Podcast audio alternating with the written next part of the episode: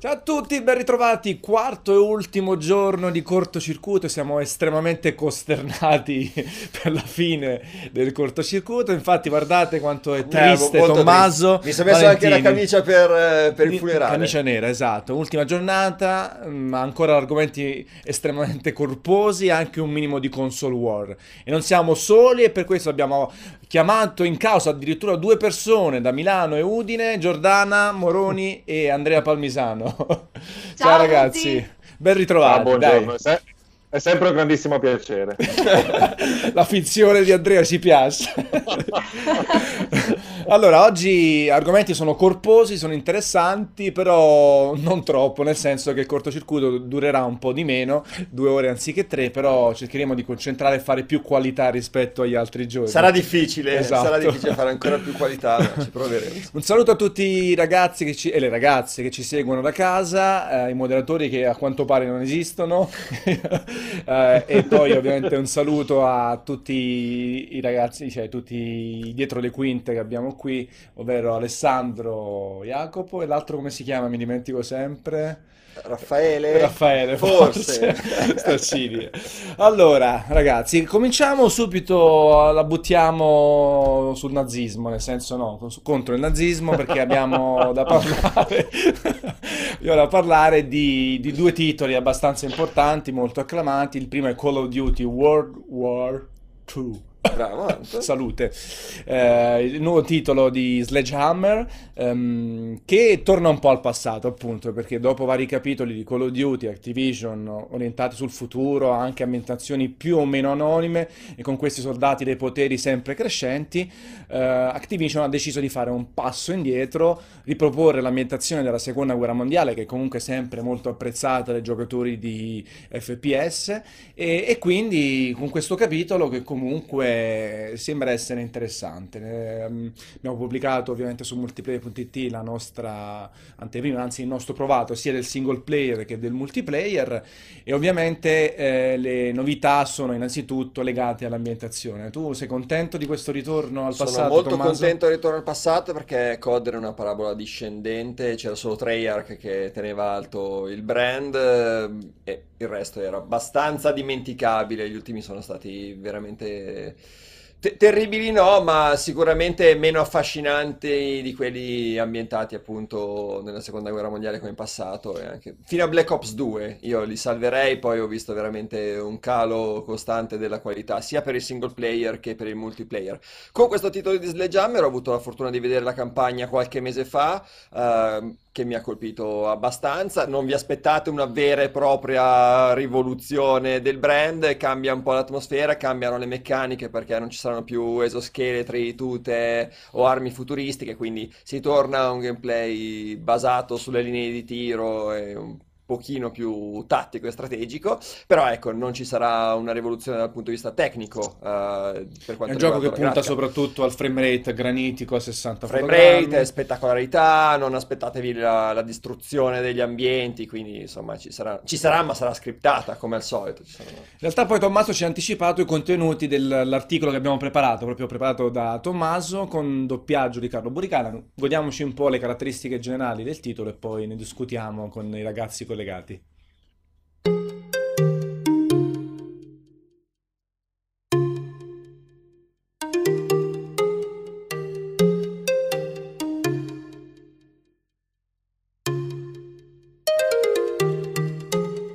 Quest'anno Call of Duty torna alle origini, a quella seconda guerra mondiale che l'ha proiettato nell'Olimpo di videogiochi di maggior successo prima di avvicinarsi un passo per volta alla modernità e anche il futuro prossimo venturo. La giocabilità non sembra molto cambiata rispetto agli ultimi capitoli. Senza le corse sui muri e i supersalti, Call of Duty World War II torna però a situazioni apparentemente più banali, in realtà ancora molto efficaci. A livello strettamente tecnico non ci troviamo al cospetto di un prodotto che imposta nuovi standard. Non ci aspettiamo nulla di paragonabile a Metro Exodus oppure Anthem, ma anche Battlefront 2 sembra proporre standard ben diversi. Tra le nuove modalità spicca la War Mode, una partita competitiva a due squadre che mescola multiplayer e narrazione. Ciascuna delle mappe avrà obiettivi misti, dalla conquista di una posizione alla costruzione di strutture che andranno eseguite in sequenza cercando di non farsi schiacciare dal nemico. Non si tratta di una novità senza precedenti, però le brevi sequenze che la introducono e i dialoghi che si attivano di tanto in tanto nel corso del match le danno un tocco diverso dal solito, rappresentando un approccio al multiplayer adatto a chi normalmente è intimorito dalle normali partite all'ultima uccisione.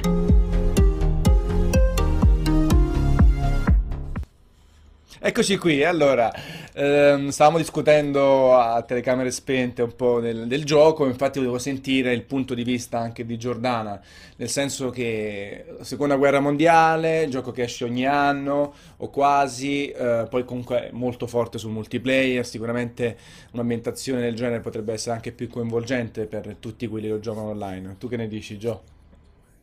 Ma allora, a parte che prima pensavo che stessi, mi stessi parlando e fossimo già in diretta e non avevo capito, ma a parte questo, a parte questo eh, allora io non sono una grande giocatrice di, di Call of Duty ehm, perché preferisco, diciamo, la concorrenza, perché gioco più volentieri a Titanfall. Sono però comunque felice di vedere che eh, la saga ha fatto un passo indietro ed è tornata ad ambientazioni che abbandonano un po' l'elemento futuristico, anche perché per un FPS eh, il, l'ambientazione eh, porta dei, delle scelte di design de- e del gameplay molto forti e quindi sono contenta di vedere come minimo un cambio di rotta. Ehm, preferisco gli FPS che, hanno, ehm, che mettono più attenzione sulla campagna e sulla parte, diciamo, eh, appunto di giocatore singolo che non sul multiplayer. L'unico dubbio che, che, mi rimane su questo code e che credo fosse anche un dubbio condiviso da Tommaso, ma non vorrei dire una stupidaggine,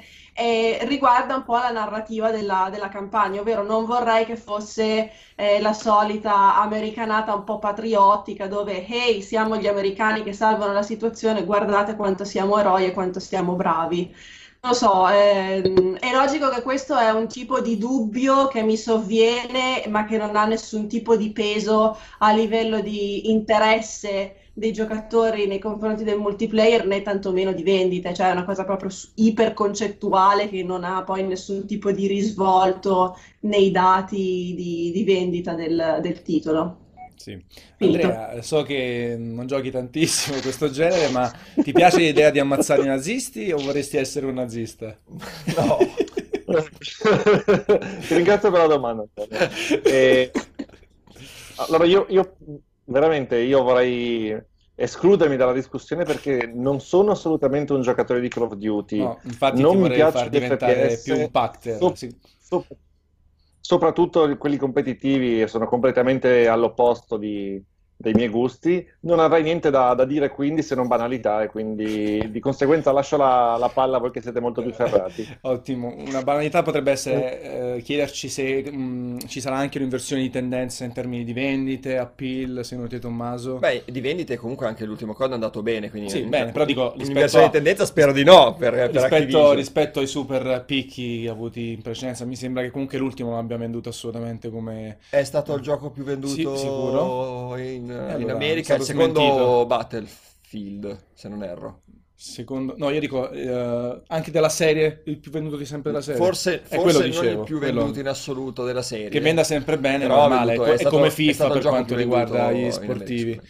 Ehm... Esatto, no, però era interessante sì. la domanda che facevi ad Andrea se voleva essere nazista in realtà, che era un po' quello che diceva Giordana anche sulla campagna single player. Uh, sarebbe stato interessante vivere la campagna dal punto di vista dei nazisti, o meglio dall'altra parte della barricata, siamo abituati con tutti i film, la cin- cinematografia, insomma tutti ci fanno vedere questi americani che arrivano con lo sbarco in Normandia e ne escono vittoriosi, sarebbe stato interessante insomma dover difendere quella spiaggia, capire capire anche un po' la mentalità eh, che c'era dietro ai tedeschi in quegli istanti, in quegli attimi, insomma sarebbe stato qualcosa di più. Anche però... perché tutti, se mi permettete, è una cosa che mi facevano notare i lettori quando ne avevo parlato qualche tempo fa in un episodio di Una roba da donne, anche perché tutti i soldati tedeschi che hanno combattuto la seconda guerra mondiale non erano automaticamente tutti nazisti, molte volte erano persone che si trovavano al fronte certo, e al fronte non volevano starci, quindi forse a- approfondire un po' di più la, la dinamica la, mh, è l'aspetto psicologico forse del- della guerriglia, della guerra in generale. Però come dicevi Giordana c'è quella componente patriottica di un gioco Eh, fatto da americani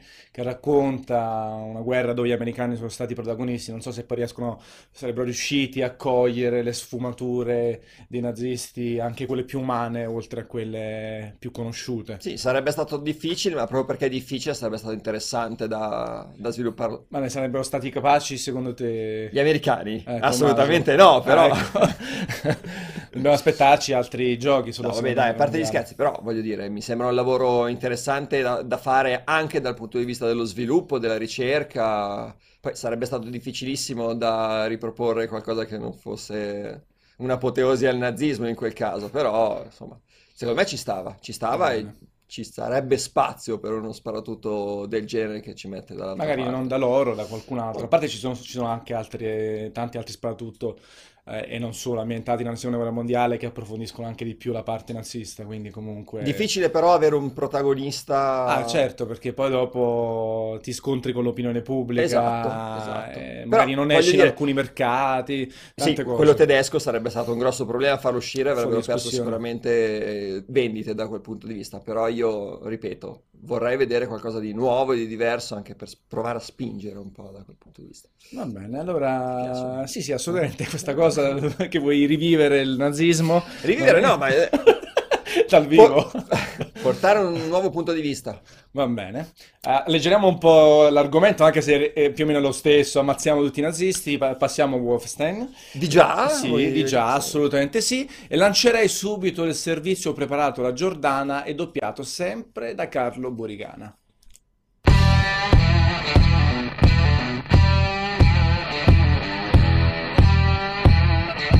Sono trascorsi ormai tre anni dall'uscita di Wolfenstein The New Order, felice remake della saga ad opera dello studio di sviluppo Machine Games. I tempi per un sequel erano quindi più che maturi e Bethesda ha fatto avverare le speranze dei fan nel corso della sua conferenza alle 3 2017, annunciando Wolfenstein 2, A New Colossus.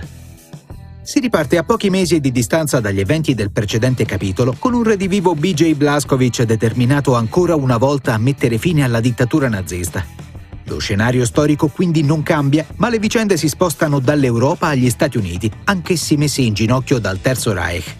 Il sistema di gioco di Wolfenstein 2 è un eccellente rappresentante del filone More of the Same e va a riprendere e potenziare tutte le meccaniche più apprezzate del primo capitolo. Ne risulta un titolo adrenalinico, divertente, denso di umorismo e con un taglio grafico che lo rende anche piuttosto particolare. Per avere un verdetto definitivo non resta che attendere l'uscita del gioco prevista per il prossimo 27 ottobre.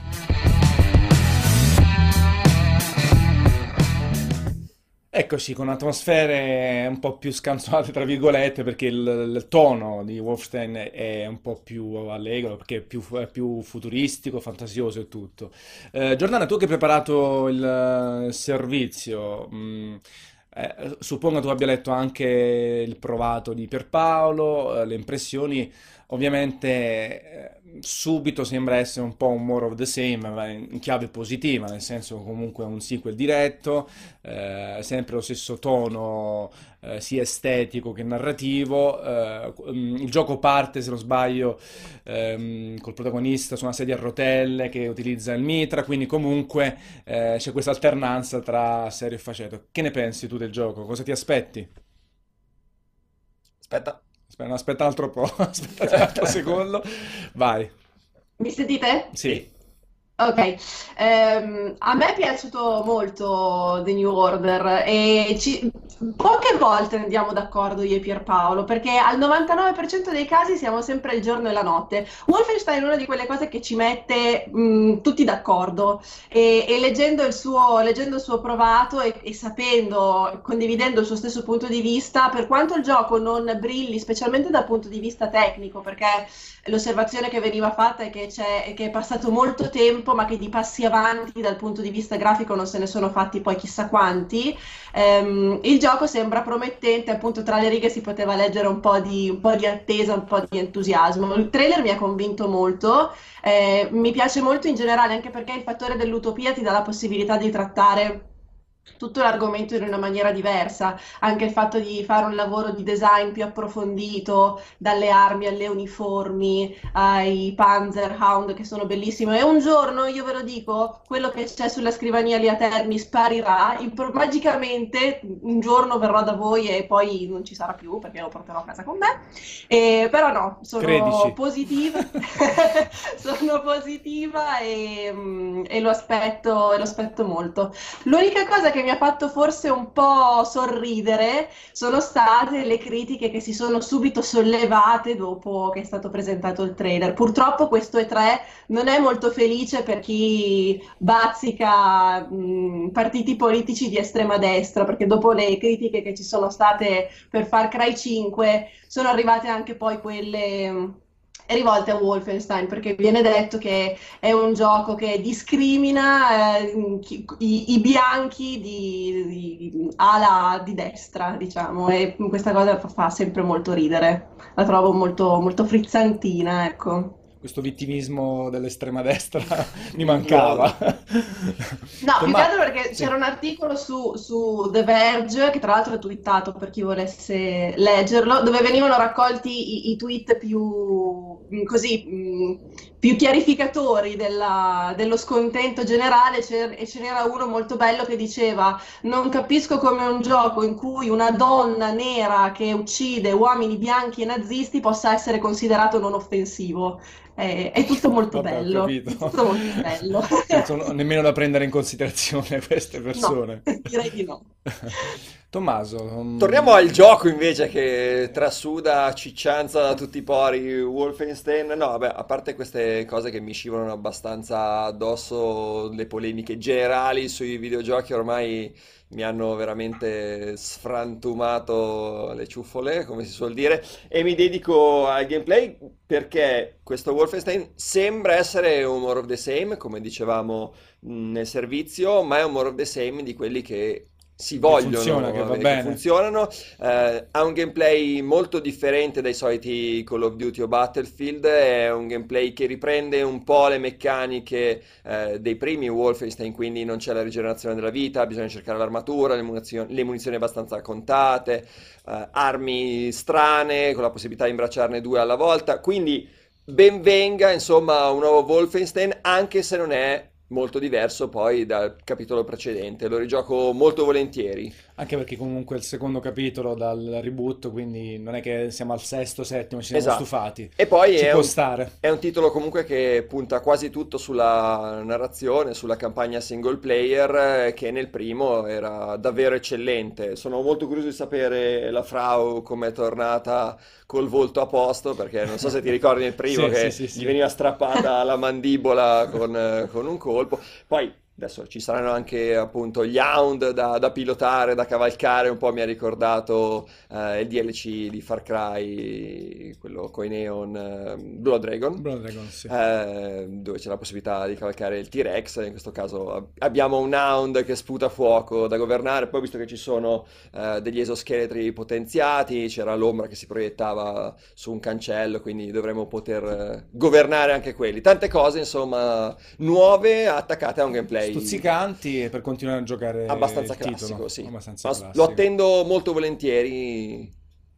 Bene, questo siamo molto molto in arrivo. contenti. Quindi ti stai candidando Anche perché- alla recensione. Però questo è troppo bello per far troppo scherzo. E tu con gli FPS invece? Eh, FPS ho un po' mollato la presa su quelli classici, sono più da Destiny io adesso, quelli lì cooperativi, con loot, e ste robe qui, con una bella ambientazione, quindi ecco, Call of Duty li gioco sempre, il single player l'ho finito anche che dura una serata ore. o due, Eh, online eh, mi rendo conto che se non ci sei con la testa e ci giochi con costanza... Non hai, non hai speranza. No, no, è speranza, ti, ti intossichi, soprattutto quei giochi così veloci perché ti fanno un mazzo così e quindi passi più tempo a morire, a stare a aspettare il respawn che, che giocare. Però Wolfenstein eh, ho giocato il primo, è divertente, è assolutamente un gioco perfetto. Salva Logan dice vecchietti. questi FPS sono tutti uguali, in realtà no. Questi due sono abbastanza Perché differenti questi tra so- loro. sono molto diversi e Destiny è un altro, Ancora è ancora differente. differente, anche Battlefront eh, 2 che arriverà è ancora Quest'inverno è differente. ancora differente. Quindi quest'anno c'è un'ottima scelta per gli appassionati di sparatutto. Quindi infamiamo Salva Logan perché Esatto. ha detto una cosa non esatta. Proprio c'è stato un periodo in cui i FPS erano davvero tutti uguali, no? Qualche Sì. anno fa eh, ci lamentavamo tutti. Adesso si sono ridotti forse in numero e comunque appunto propongono esperienze differenti. Poi c'era anche per in tanti Borderlands eh, che era ancora un'altra roba. E Quanto vorreste voi un Borderlands nuovo? Andrea so che proprio morirebbe, no? Per una... Io tantissimo, tantissimo, infatti tra i tanti motivi di delusione di queste tre c'è il mancato annuncio ufficiale, se ne parlava da un sacco. Ehm, lo sviluppatore ha, ha- ha già confermato l'esistenza del, del progetto più e più volte, ma in maniera ufficiale ancora non si è visto nulla. Io pensavo che sarebbe stato il momento buono, invece eh, ancora, ancora no, magari uno dei tanti eventi dei prossimi mesi sarà quello scelto per per la presentazione. Sì, che potrebbe espandere ancora di più le meccaniche cooperative, comunque adesso mancano un bel po' e poi penso che l'hype sia un po' ricreato, anche le aspettative attorno al gioco, Anche ecco. un bel nuovo Bioshock, eh, come dicono in Mm, chat. sì, quello più difficile, mi sa. Molto Direi quasi impossibile, a meno che si prende il brand e lo facciamo fare a, Pi- a Pino Mauro o Pinco Pallino. Ehm, allora, eh, mea culpa non ho lanciato il sommario, quindi se vogliamo lanciarlo, poi magari non l'hanno fatto per oggi. Eh, No, guarda, eccolo qui, guarda. grandissimi, grande efficienza di, sicuramente di Bazza, non di Jacopo, così, offesa generale. Qui, qui sono tutti gli argomenti di cui parleremo, stiamo parlando. Infatti, subito dopo il sommario, lancerei il prossimo servizio dedicato a Dragon Ball Fighters. Credo, perché Fighter Z o sì, però è attaccato, Z. però è attaccato, Eh, ma- è- capito? Se lo lasci staccato è Fighter Z, Z o quello che vuoi, però se è Quindi per te è attaccato Fighters? È Fighters, un Eh, po' come me quando è sbagli a fare, a parlare italiano, secondo me. Non so, troveremo la, la corretta pronuncia dei giapponesi, magari se in regia possono chiamare gli sviluppatori o altro, nel frattempo godiamoci il servizio, curato da Tommaso e doppiato da Marile da Maggi.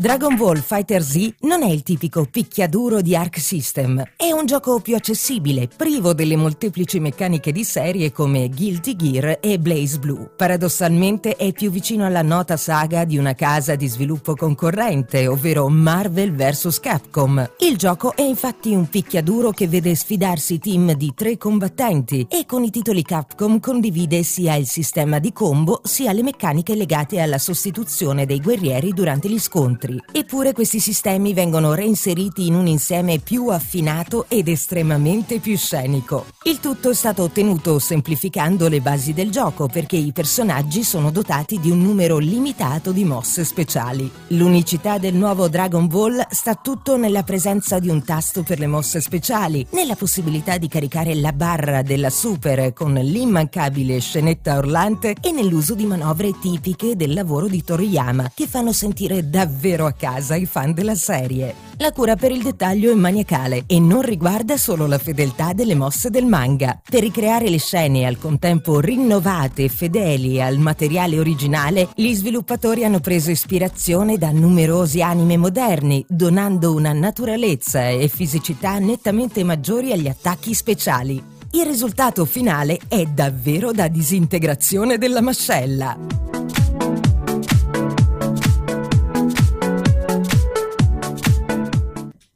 Come ha detto Marilei, da disintegrazione della mascella. Allora, un gioco che sicuramente colpisce innanzitutto per l'aspetto tecnico, anche perché è fatto dagli Arc System, sono gli stessi di Guilty Gear Xrd. Xrd, va bene? Xrd. Xrd. Eh, che è sempre, si è sempre contraddistinto, oltre che per il gameplay, che comunque è complesso e molto interessante, per un comparto grafico in due dimensioni che veramente era possibile accomunare a un, a un anime, no? A un, a un cartone animato giapponese per la qualità delle animazioni, la pulizia del tratto i colori sgargianti. E in questo caso, appunto, ehm, i colori di Dragon Ball eh, Fighters, io lo chiamo così, va bene? Te lo chiamerai. Fighter Z.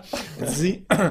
Ehm, è- è- sembra essere fantastico dal punto di vista grafico, ehm, mentre il gameplay è stato un po' semplificato, nel senso è un gioco che deve avere un appeal non ai classici fan di Guilty Gear, bensì a quelli innanzitutto del- della saga, no, di Dragon Ball. Di conseguenza, ehm, i sviluppatori di concerto con Namco Bandai o Bandai Namco eh, hanno optato per una semplificazione del sistema di combattimento, quindi un tasto per le mosse speciali, eh, due tasti per alcune tipologie di abilità e così via.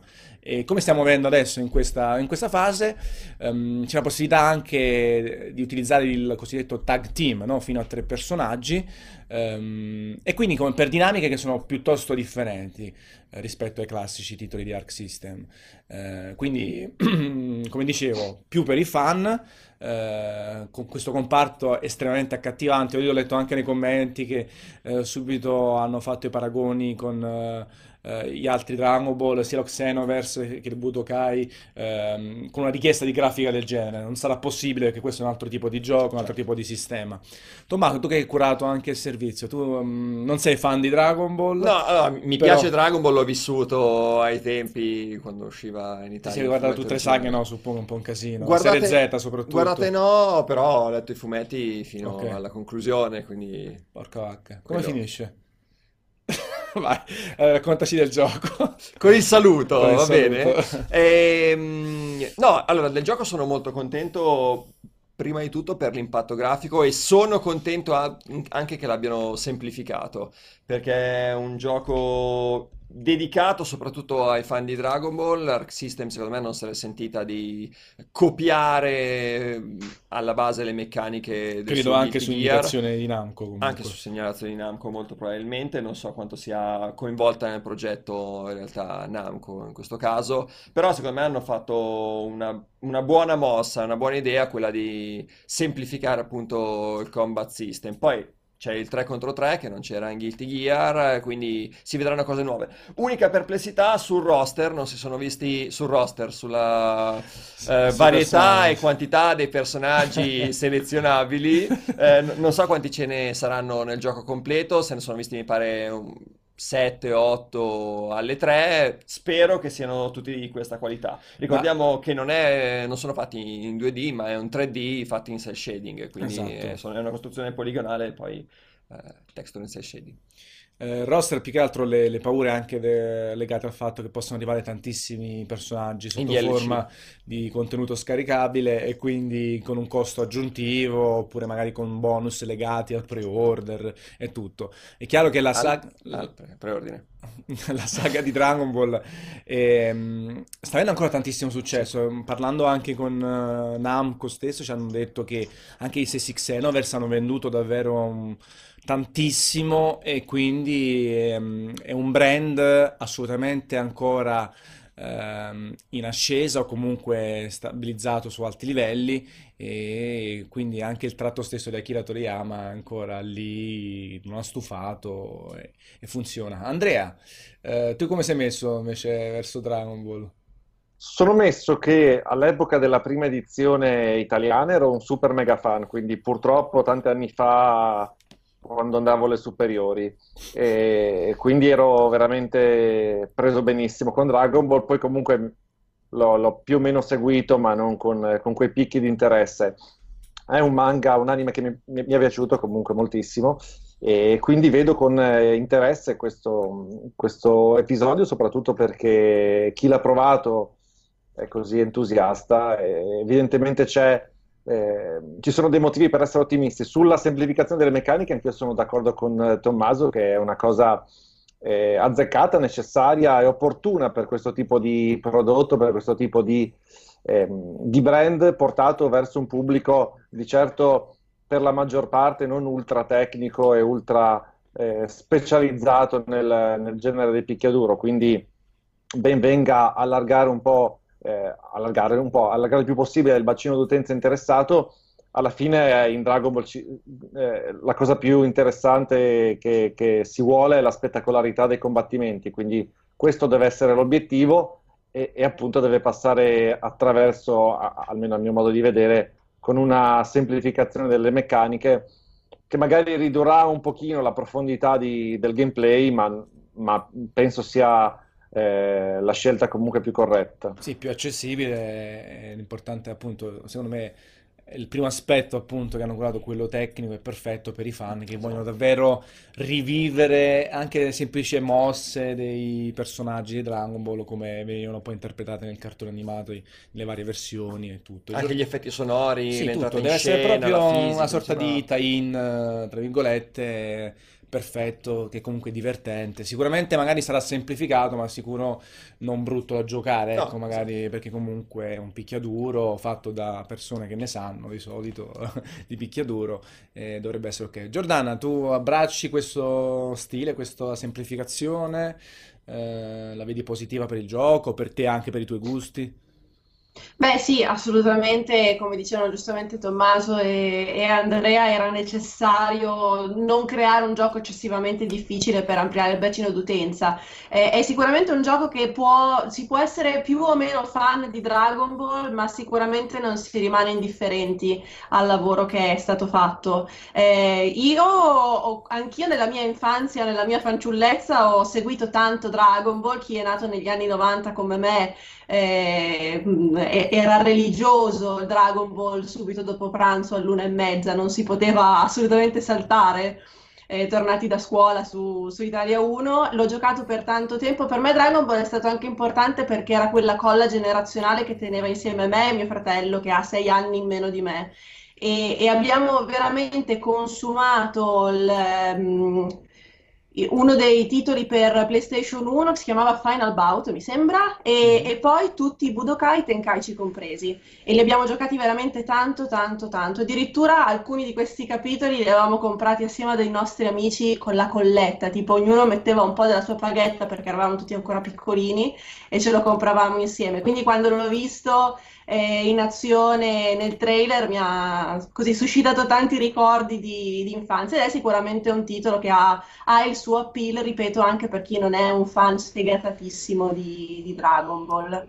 Anche per noi che siamo nati negli anni 80, comunque era, Sì, religio- eh. era religione Grazie per averci dato dei vecchi. dei vecchi, ma anche negli anni 80. Va bene. Veramente, io mi sono visto so- soprattutto l'anime perché sono sempre stato più guardare che leggere. sono infatti sono mezzo Vabbè. No, allora Il voyeur, voyeur. Voyeur sono, mi piace guardare, sono un guardone. E in realtà sul cartone animato io mi sono fatti tutti, anche il GT che, che fino a un certo punto era anche, si esauriva in 32 videocassette comprate in edicola, poi ne hanno, fatte, ne hanno fatti mille spin-off, eh, hanno ripreso film. alcune serie, film, anche alcuni bruttini, anzi molti bruttini nei film, quindi... Però forse è un tipo di brand che a un certo punto poi viene abbandonato quando si cresce, non so, forse non, non riesce a resistere mh, come Cioè, appilla un, dici un che a un 40 certo punto- un 35enne, 40enne. Sì. Cioè, a me piace sempre, a me vedere Goku e compagnia mi piace, però, Però c'ho non ti esalta più eh, non c'ho quando più quella cosa di dire cavolo, adesso mi guardo un altro cartone, anche se i film li sono visti anche l'anno scorso, e giocarlo, certo, se ce l'ho a disposizione lo gioco, spendere personalmente 70 euro, non so se li Ecco, in chat parlavano del prezzo, dicevano 70 euro, magari no, lo prenderei a prezzo budget. Questo non lo so. No, questo è un Eh, gioco- Arc System l'ha sempre venduto a prezzo pieno, Guilty Gear se non sbaglio, e bisogna vedere quanto sarà... No, la- cioè la tipologia di gioco è saranno. quella lì, costa tanto, cioè costa come altri giochi, ovvio, ormai picchiaduro nel- nell'immaginario collettivo sono stati un po' declassati come quantità, no? Come ciccia che offrono, allora la gente vuole picchiaduro adesso, leggevo diverse discussioni a 49, 39 perché è soltanto scontri online e un accenno di modalità storia o arcade, quello che è, però sono sempre stati venduti al pari degli altri, non... Sì, sì. Guarda, io il numero dei personaggi è l'unica... La discriminante, La cioè, discriminante, se sì. fai 70 euro devi avere almeno 25 Ah, personaggi. almeno. Se me ne metti 10, allora lo devi vendere Ti infamo tutta la vita. Eh. Esatto, ti beh. Ti uccido e altro, no? Però comunque eh, ha fatto assolutamente scalpore, pure durante la conferenza Microsoft, una delle- tra le poche urla che ho sentito sono Sì, state per, tutti esaltati, per, tutti esaltati. eh, Dragon Ball Fighters. No, è molto bello, cioè, penso che sia forse la versione più bella da vedere del, eh, di un videogioco dedicato alla saga di Questo però dice anche quanto poi in realtà la qualità visiva non sia influenzata troppo per questo genere dalla potenza di una console, perché immagino che sia praticamente indifferente giocarci su One eh, o Xbox One X, X, eh, PS4 Pro e e così PS4. via. Eh, versione Switch nulla, La versione pare. Switch mi pare che non ne hanno non parlato. esiste e qualcuno Si è si è lamentato nel senso di come è perfetto e ci può stare per un dispositivo anche portatile perché comunque sistema di controllo semplificato quindi non bisogna essere dei mostri e magari giocarlo in giro contro altre persone in mobilità no? Eh, può essere sicuramente carino A proposito di porting Switch, eh, notizia di ieri, Capcom ha detto che il suo Monster Hunter Double Cross non arriverà in Europa molto probabilmente, insomma, stanno ancora pensando come e se localizzarlo, non sono contenti, i fan si sono abbastanza eh, ribellati, visto che poi il World invece arriverà su PC, PS4 e e Xbox compagnia One. cantante Quindi Va bene, di- direi che abbiamo esaurito l'argomento Dragon Ball, siamo perfettamente in orario per adesso e ci dirigiamo su un'altra tipologia di gioco estremamente apprezzata nel suo primo capitolo. Questo Soprattutto un- da me. Soprattutto da te, ecco, sta candidando, ma mi sa che un po' da tutti. Abbiamo anche la colonna sonora meravigliosa, stiamo parlando di Life is Strange, questo, il seguito che in realtà è un prequel, si chiama Before the Storm e godiamoci subito il servizio preparato da Giordana con doppiaggio di Carlo Burigana.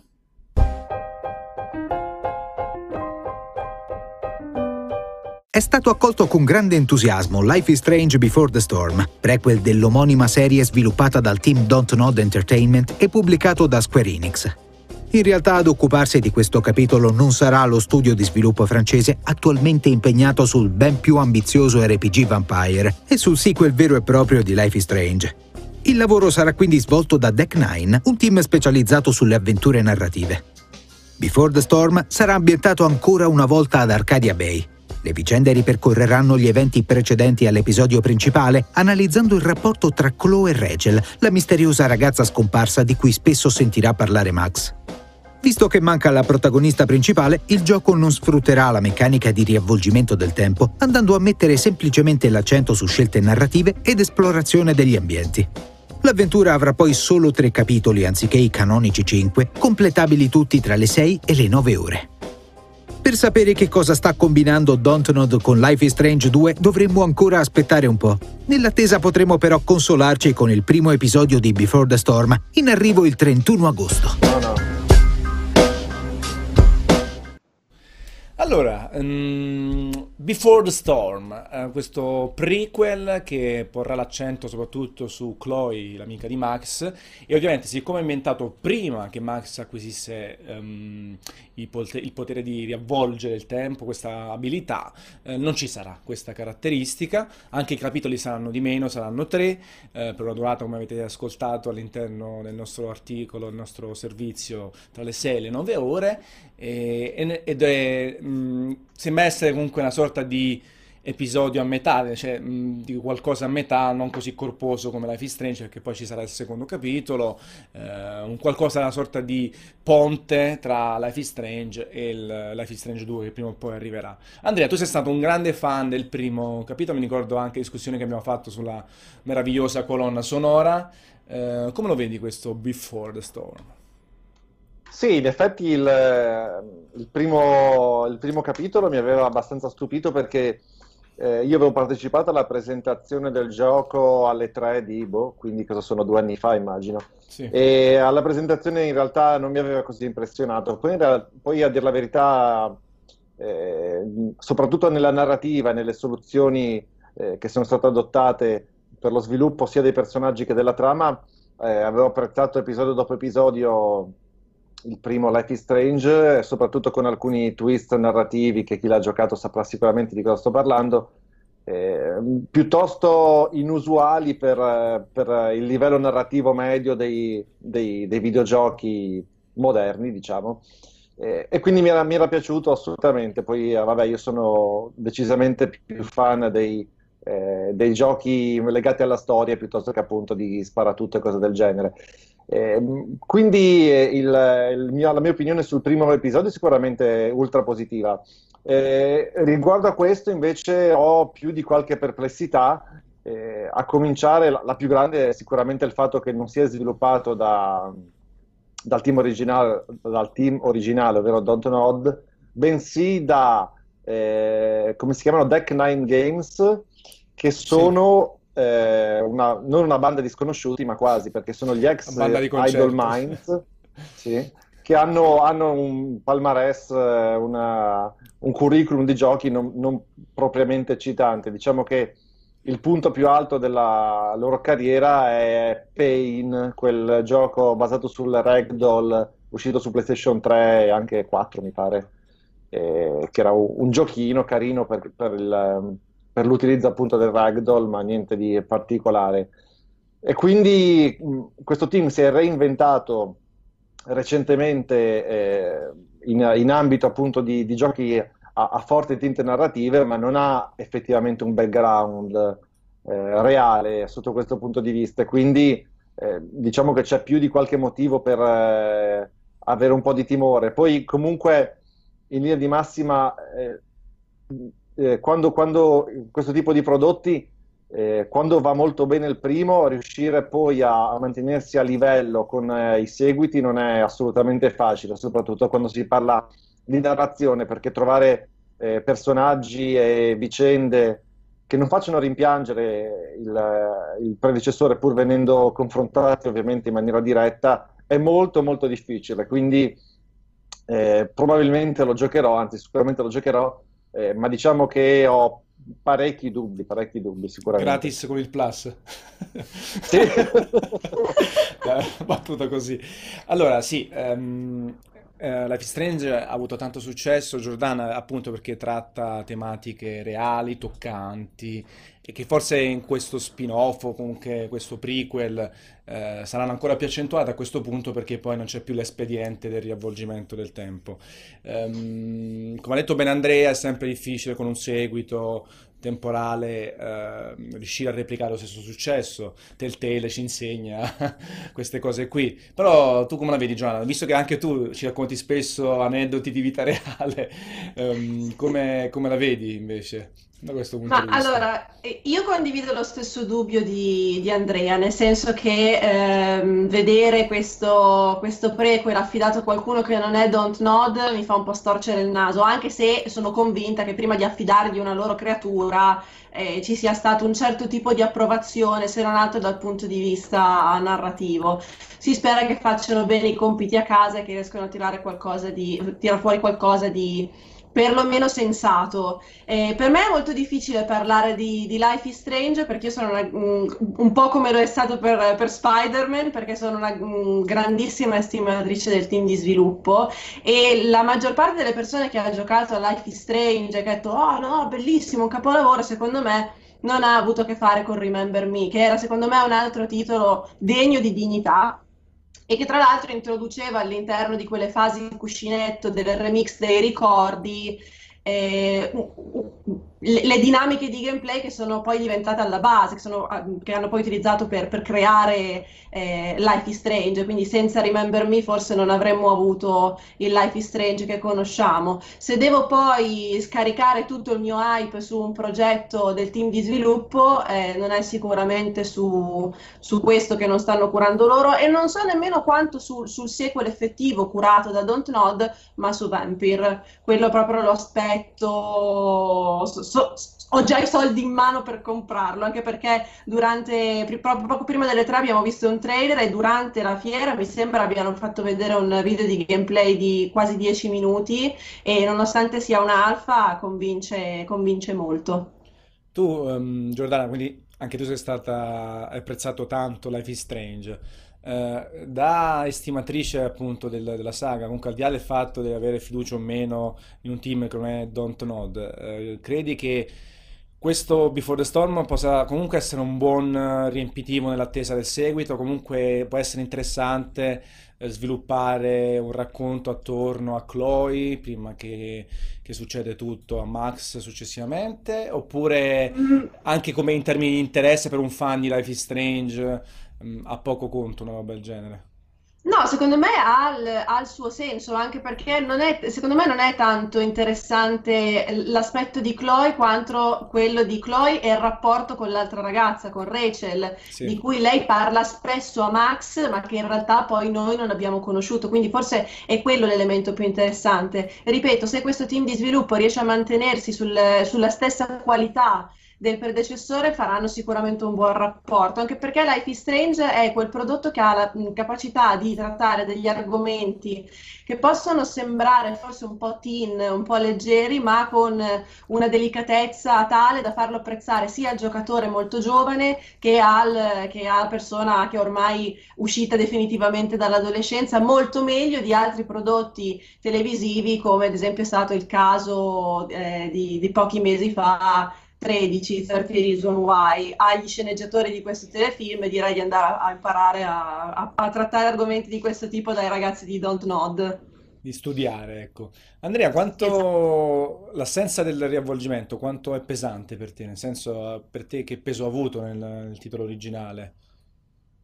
Eh, beh, è stata una, una meccanica abbastanza, cioè, abbastanza, sicuramente interessante e soprattutto ben implementata a livello narrativo, perché poi comunque eh, è tutto lì il, il, fulcro, cioè come è stata implementata a livello narrativo è quello che ha permesso eh, di fare nella, eh, nello svolgimento della trama eh, durante i vari, eh, i vari, episodi di Life is Strange. Eh, in realtà comunque... Mh, era appunto il fulcro fondamentale è quello della, eh, della trama. Per questo io ho, ho, qualche dubbio, perché riuscire a infilare eh, due giochi con una trama di livello, poi un terzo, un terzo perché sappiamo che Life is Strange 2 è in lavorazione, in sviluppo, eh, mi, sembra, mi sembra complicato. Tanto di cappello se ce lo dovessero fare, ma si rischia come al solito di trovarsi a trovare una situazione in cui un brand eh, che ha avuto successo viene sfruttato eh, viene battuto il ferro finché è caldo, ma eh, rischiando appunto poi di, eh, di, di, sprecare tutto, comunque di rovinare i, la, la buona impressione del primo capitolo. Ok. Tommaso, io invece so che mm, sei un po' più critico sulla serie Ma guarda, critico no, non è, non è proprio il mio genere questo, insomma, non sono un gran patito di, di avventure grafiche. Sono sono esattamente il contrario di Andrea, sostanzialmente. Eh, detto questo, Li completate. non mi- ci sposeremo, diventeremo l'uno il ragazzo dell'altro. Che bello. No, eh, dicevo, secondo me non è invece un'idea troppo stupida quei non nod di cedere il passo per un capitolo intermedio, soprattutto visto che l'hanno prosciugato delle meccaniche importanti del primo Life is Strange. Eh, dai modo comunque di, al brand di rimanere vivo. Eh, non credo che se ne parlerà male del gioco. Chi ha scritto la storia, se non sbaglio, è lo stesso che ha scritto quella del primo Life is Strange, quindi eh, la storia dovrebbe continuare a mantenere un senso e un filo logico. Anche perché gli asset grafici sono quelli, nel senso il motore è già stato creato, quindi c'è la storia giusta. Il gioco è molto creato... semplice perché gli hanno tolto appunto le meccaniche di riavvolgimento e quindi è un semplice gioco alla Telltale dove devi semplicemente decidere cosa fare, che azione far compiere con conseguenze. Mi sembra un andare su sul sicuro. È difficile fare danni, dici. Mi sembra famose. difficile fare mol- molti danni e più che altro, te l'ho detto, mantieni vivo il brand in attesa di un eventuale secondo capitolo di cui ancora si sa pochissimo o nulla proprio e comunque incassare e far girare dei soldi su Life is Strange, che male non fa Don Nod perché non è uno studio esattamente gigantesco. Insomma. Far girare l'economia, quindi. Far girare l'economia, no, tanto detto, davvero mantenere vivo il brand, non vedo come un titolo del genere possa causare troppi danni, spero. E al massimo se va male loro possono alzare le braccia e dire guarda, noi l'abbiamo dato a fare fuori. Come è successo per Bioshock, fare un confronto, no? Che il secondo capitolo non, non è esistito. Per... Esatto. Esatto, semplice, due dichiarazioni. E non è nostro, non, non l'abbiamo nostro, fatto noi. Fatto io, non, non, proviene da me, che sono l'autore della serie e via. Va bene, quindi comunque sei abbastanza tranquillo positivo e tranquillo. In chat non so se dicono qualcosa anche... Ehm, credo Guarda, ci siano parecchi estimatori del gioco perché anche quando abbiamo fatto l'anno scorso i giochi dell'anno è sempre andato molto bene. Bellissimo molto 28 dice ad esempio che... Chi? Bellissimo 28. che preferisce cento volte un gioco che lo gioca una volta ma gli rimane dentro piuttosto che un altro che eh, continua a ripetere le stesse meccaniche ma non gli lascia poi nulla alla fine. Quindi è contro anche il tuo pensiero, perché tu sei uno che gioca... Esatto, esattamente fai contro mio tipo. Overwatch e compagnia. giusto? Esattamente contro il mio È bello la diversità di opinioni, no? E, e questo ci, ci giustifica eh, il fatto che esistono tanti giochi differenti, quando poi invece eh, esistono sempre giochi, non giochi veri e giochi falsi, come l'altro giorno un nostro utente eh, ci diceva. Poi, oltre a bellissimo, c'è anche bruttissimo qualcosa che dice... Ehm, no, qualcuno dice che palle queste argomentazioni categoriche, però voglio dire, la divisione per generi è... Non essere categorico, però allora. Non Eh? ce l'ha con te, penso ce l'ha con qualcun altro all'interno della chat. Va bene, mm, se non c'è niente da aggiungere sul titolo, Niente da aggiungere sul titolo. ovviamente leggetevi il nostro provato, le nostre Si, si stanno impressioni. scannando su Code e Life is Strange, su quale sia migliore dei due, quindi Ah, ottimo, li, li un bel lascerei... confronto COD Life is Strange. Di- Direi che per Andrea vince Life is Strange, per te Tommaso vince COD abbastanza Esatto. nei bassi, sempre per assolutismi. No, lo so che- È tutto, va bene. Vediamo un po' se il prossimo argomento che anticipiamo di, di qualche minuto Guarda, diceva suscita, Dottor sì. Felix invece, sempre su Life is Strange, invece di fare questo prequel non avrebbero potuto fare dei capitoli supplementari, magari per Quindi un approfondire... sesto episodio. O magari per approfondire qualche storia Settima, laterale, adesso Mm. qualcosa che non è stato magari chiarito alla perfezione durante... Cioè, non è cattiva come idea, ma in realtà sì, anche questo si chiama la Fist Strange Before the Storm, poteva chiamarsi l'episodio Before the Storm o due o tre episodi, ma male concettualmente è quello, forse a livello di marketing eh, per loro è più efficace proprio annunciarlo come se, come se fosse un titolo a sé stante, ecco. Eh, Esatto, un po' per limitare i danni eventualmente. Esatto, per fare comunque una piccola nuova serie con un season pass, no, per averci tutti e tre gli episodi. Eh, vabbè, una questione di come viene veicolato il messaggio del gioco, ecco, però tendenzialmente sì, forse possono essere visti come tre episodi aggiuntivi, eh, come tre pickle che approfondiscono Chloe, il suo rapporto con Rachel, come diceva bene prima eh, Giordana. Giordana che ha preparato il eh, prossimo servizio, quello legato ad Uncharted l'eredità perduta. Un, un episodio, cioè un, um, uno spin-off che doveva essere inizialmente un DLC di Uncharted 4, poi nel corso di sviluppo si sono resi conto che c'era tanto materiale Che poteva farci molti soldi in più. poteva farsi molti soldi in più eh, e quindi verrà venduto come titolo a sé stante, non necessita di Uncharted 4. In realtà anche la durata dovrebbe essere un po' più corposa rispetto a un classico DLC, si, si parla di 8-10 ore. Le protagoniste sono due donne, Chloe e Nadine, viste nei capitoli precedenti, Nadine nel quarto e Chloe in diversi capitoli della saga, quindi godiamoci il ehm, servizio doppiato da Marileda Maggi.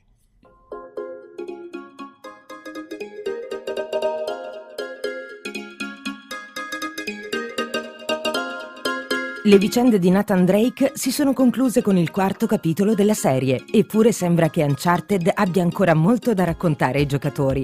A narrare queste storie ci penserà il primo contenuto aggiuntivo single player intitolato L'eredità perduta. Uno spin-off ambientato in India dopo gli avvenimenti di Uncharted 4, che avrà come protagoniste due volti nuovi della serie, Chloe Fraser e Nadine Ross.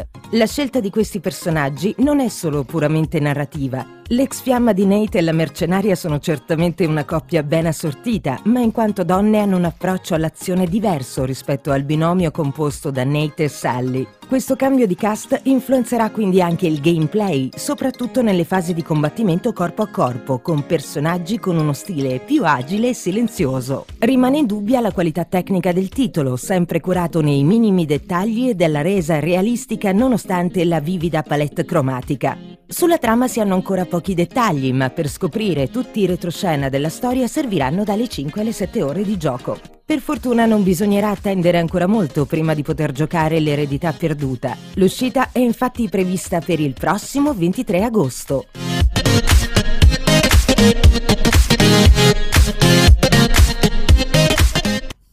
Allora, ehm, l'eredità perduta 23 agosto, quindi uscirà tra pochissimo. Eh, nel servizio Marileda e Giordana quindi hanno affermato che la durata sarà tra le 5 e 7 ore, in realtà poi si vedrà, potrebbe essere anche di 3 ore in realtà, perché talvolta si è molto conservativi, i sviluppatori sono eh, conservativi, altre volte invece sono più stringati e poi magari il gioco ti dura di più. Due protagoniste femminili eh, molto apprezzate, nel senso che Nadine si è costruita un bel personaggio nel quarto capitolo, questo è un mercenario e, e in realtà a un certo punto esce di scena in maniera anche un po' netta. Eh, forse, però, come carisma, a me forse è piaciuto anche di più dell'antagonista eh, di Nathan Drake eh, nel gioco. Chloe, nel secondo capitolo, secondo me ha avuto un bel ruolo. Poi si è un po' perso successivamente, ma sono comunque due personaggi interessanti. Uh, Giordana, allora, um, le domande sono due in realtà. Uh, con Uncharted 4 abbiamo chiuso il cerchio su tutte le vicende del gioco, di Nathan Drake soprattutto, ovviamente, ma volendo anche sulla saga stessa, quattro capitoli, meccaniche molto divertenti, fresche, ma anche uh, difficili da perpetuare con tanti capitoli, non è un Mario, come ne parlavamo anche negli altri giorni, che può durare all'infinito. Dall'altro lato ehm, cambia ovviamente il setting, cambiano i protagonisti, due ragazze che, che poi incidono, eh, loro utilizzo incide anche sul gameplay, perché ci sono alcune sequenze di combattimento eh, di corpo a corpo dove entrambe attaccano, comunque sono una sorta di combo. Ehm, quindi vorrei che rispondessi a queste, tuo, col tuo punto di vista a queste due domande. Ma allora, ehm, sicuramente la saga di Uncharted ha raccontato tanto, ma per chi ha giocato il gioco, mi sentite? Sì, sì, sì, sento vai più. tranquilla. Ma Ok. tranquillo. Ehm, ma per chi ha giocato per intero il quarto capitolo senza fare spoiler, si sono lasciati una sgamatissima porticina aperta per poi continuarlo in futuro. Ehm, c'era bisogno di, di cambiare un po', anche perché io sono partita dall'essere religiosissima fan di Uncharted ad arrivare al quarto capitolo un po' affaticata. L'ho giocato, sono arrivata un po' alla fine per inerzia, anche perché era sempre lo stesso, eh, la stessa struttura narrativa, ehm, per quanto raccontata in maniera eccelsa, perché sappiamo che i Naughty Dog sulla regia non, non- non si discute la loro bravura. E questo DLC secondo me può rimescolare un po' le carte in tavola. Loro due sono due personaggi eh, molto, molto caratterizzati, molto forti, ehm, che mi piacciono, anche perché io ho sempre detestato profondamente Elena, l'ho sempre trovata insopportabile, pre- preferendo di molto Chloe e Nadine nel Perché quarto bionda? è stata presentata. Perché è rompiscatole, perché è sempre quella del non fare questo, non fare quello, non fare... Che, dopo un po' ti, ti annoia Però, anche... però scusami, Elena poi nelle battute finali eh, ha un bel ruolo, nel senso, secondo me, anche se è quella che, diciamo, appunto si lamenta, però alla fine dà una mano importante, no? A Nathan Drake. Sì, però lo fa sempre con, il con questo modo lamentoso, non lo so, ha, ha una carica secondo me, sì, ha una carica secondo me diversa rispetto alle, alle altre due, ehm, per quanto poi vabbè sia una comprimaria essenziale all'interno della, della storia. E mi piace molto il fatto che le abbiano, che le abbiano unite, quindi che abbiano creato questo binomio un po' girl power, diciamo, e da quello che scrivevano i nostri colleghi che hanno avuto modo di vedere il, um, vabbè, tutti, i tutti i, mm, come si dice, i trailer, eccetera, eccetera, addirittura quasi una coppia più affiatata di, eh, di Nate e Sally, specialmente sotto il profilo comico, pare che emerga questa, questa caratteristica tra, tra loro due.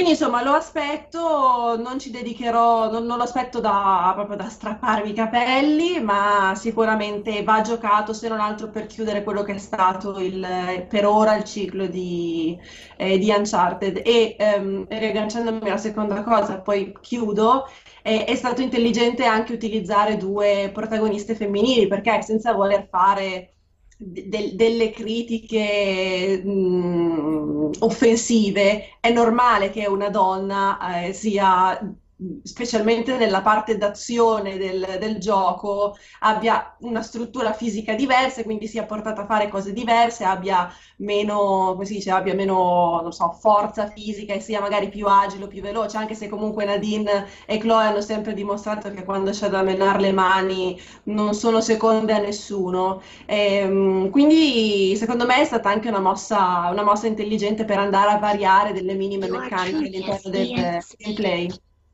Nel frattempo c'è un ritorno in cuffia clamoroso. Sì, io l'ho sentito. allora, um, assolutamente eh, c'era bisogno di... Sono d'accordo con te, Joe, anche se andrei un attimo piano sul paragone Nate-Sully eh, dopo soltanto qualche cosina. Va bene che è una novità, però è, è un... È come dire, un... Eh, ma perché quando noi donne stringiamo un eh... rapporto lo stringiamo sempre in modo molto ma... più... Molto più... ma tra donne io ho visto certe cose... Se non ci scanniamo siamo esatto. molto più solitari. Se non ci Quindi quindi quell'1% delle volte dove non vi scannate esatto. tra di esatto. voi avete un legame più forte di due maschi, forse ci può stare. Eh, però comunque il legame che si è creato tra Nathan Drake e Sullivan è stato costruito anche nel tempo. Però sicuramente è meglio mettere da parte i classici. Anche per esempio, però a me sarebbe piaciuto anche un, uno spin-off con Sullivan come protagonista, magari perché comunque lui è, è quello simpaticone, sciupa femmine, che comunque ha sempre fatto divertire. Quindi anche in quel senso. Il gioco comunque esce il 23 agosto agosto, quindi esce... Due mesi. Sì, e poi in un periodo abbastanza scarico. Eh, Beh, avere un mica po di... tanto, perché dopo sei mesi e dopo sei giorni esce l'espansione XCOM, quindi Andrea Vabbè, però stiamo sta, sta già impazzendo. Vabbè, tanto esatto. dopo sei giorni l'hai finito. Eh, no, nel senso dico comunque c'ha la sua sì, visibilità. Mm, se fosse uscito magari a novembre sarebbe stato un casino. No, in chat dicevano invece che sono piuttosto stufi del brand di Uncharted. Eh, Quando abbiamo lanciato il servizio dicono ancora un altro DLC, anche se standalone, anzi allora, Io ovviamente eh, Naughty Dog ci ha dimostrato che sa fare anche i DLC, perché The Left Behind certo. è, molto bello. è meraviglioso. Due ore, ma molto Due bello. ore molto bello. Che, che, ridi? Due no. Ore. no, ridi come... Però stava, costava anche di meno, mi 20 sembra euro. 20 euro. Sì, comunque sono eh, sempre un sacco di soldi per due ore di gioco. Però so, sono bravi loro, eh, quindi bisogna vedere un po', portare un gioco dalle due ore alle 5, 7, 9, quante saranno, bisogna vedere se sono riusciti a fare qualcosa di buono. Sicuramente l'ambientazione aiuta, diversa, eh, le protagoniste aiutano. Eh, Nadine, Joe non è proprio tanto femminile secondo me, mena come un fabbro, pure, pure nel, nel, quarto capitolo con, con Nathan Drake eh, era chiaramente più brava di Nathan Drake, era più forte, lui si doveva aiutare con un po' quello che succedeva. Andrea, però tu, tu che ne dici? Ehm, ti piace innanzitutto questa Nadine e questa Chloe? No, mi fa piacere che eh, ormai oh, sì, sì, è possibile, è stato sdoganata la possibilità di fare un po' di outing eh, sulla serie Uncharted e, e, non dover per forza dire che è un capolavoro assoluto eh, inattaccabile, perché così sembrava almeno fino a qualche mese fa che non si potesse dire nulla di male su Uncharted. Io li ho giocati tutti dall'inizio alla fine, eh, però non ho mai ritenuto che sia una, una, serie capolavoro, diciamo. Per me The Last of Us, eh, rimanendo nella produzione di Naughty Dog, è veramente tan, tanto superiore eh, come, come gioco e come esperienza complessiva.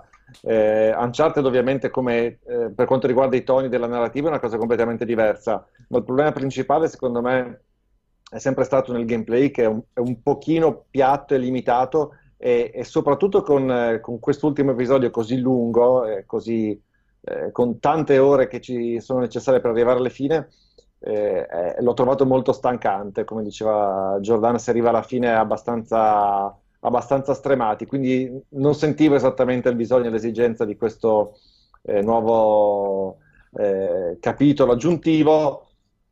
Lo giocherò probabilmente anche in questo caso perché tanto vale ormai concludere, eh, in ogni caso è un genere di gioco che mi piace, però mh, Avrei, avrei, preferito se la, la, saga si fosse chiusa magari col 4, mi sembrava più che sufficiente. Mi pare che anche tu, Totò, eri grosso modo di, di quest'idea. Sì, a me il quarto capitolo onestamente è piaciuto, non sono arrivato con il fiato corto, però ho scritto chiaramente anche nell'articolo che basta, cioè nel senso non è una saga che si può protrarre ulteriormente perché sicuramente il gameplay, soprattutto le fasi di uh, shooting, um, shooter... Um, è piatto, nel senso non c'ha quella profondità che può avere lo stesso della Stovaz che punta anche sulla sopravvivenza, eh, dove il gameplay è, è, molto più legato alla storia, se vogliamo, rispetto a un Uncharted che è proprio sezione dove cominci a far casino e vive tanto anche di momenti, no? Eh, secondo capitolo eh, ha fatto sfaceli perché aveva quei momenti di gameplay meravigliosi derivati dall'inseguimento, eh, dal carro armato, dall'elicottero, che rendeva l'azione estremamente arrembante. Uncharted 3 era più piatto in quel senso, c'erano grandi sparatorie ma classiche senza momenti spettacolari e, quindi um, il terzo capitolo ha lasciato subito il fianco a critiche sul gameplay. Questo capitolo Andrea però alla fine magari se dura appunto 7-10 ore magari può limitare um, questa sensazione di déjà vu barra stanchezza che magari a te ti ha provocato il quarto capitolo. Sì, sì, spero, eh. spero che la densità, la delle cose densità, da fare, esatto si, si traduca in un ritmo un po' più, eh, un po più elevato e appunto in, eh, prestando meno il fianco a questa stanchezza generale. Comunque, come, come dicevo prima, mi sembra una serie in cui eh, i valori assoluti non sono tanto equilibrati, nel senso c'è una componente tecnica, c'è sempre stata una componente tecnica eh, che è capace anche di settare degli standard, comunque di porsi a livelli al- veramente altissimi, eh, che contrasta un pochino con un, un game design appunto eh, non così, non, non, di pari livello, non così soddisfacente, almeno dal mio punto di come, vista. Come la tecnica. Comunque io vedo questo, questo capitolo, l'eredità perduta, in realtà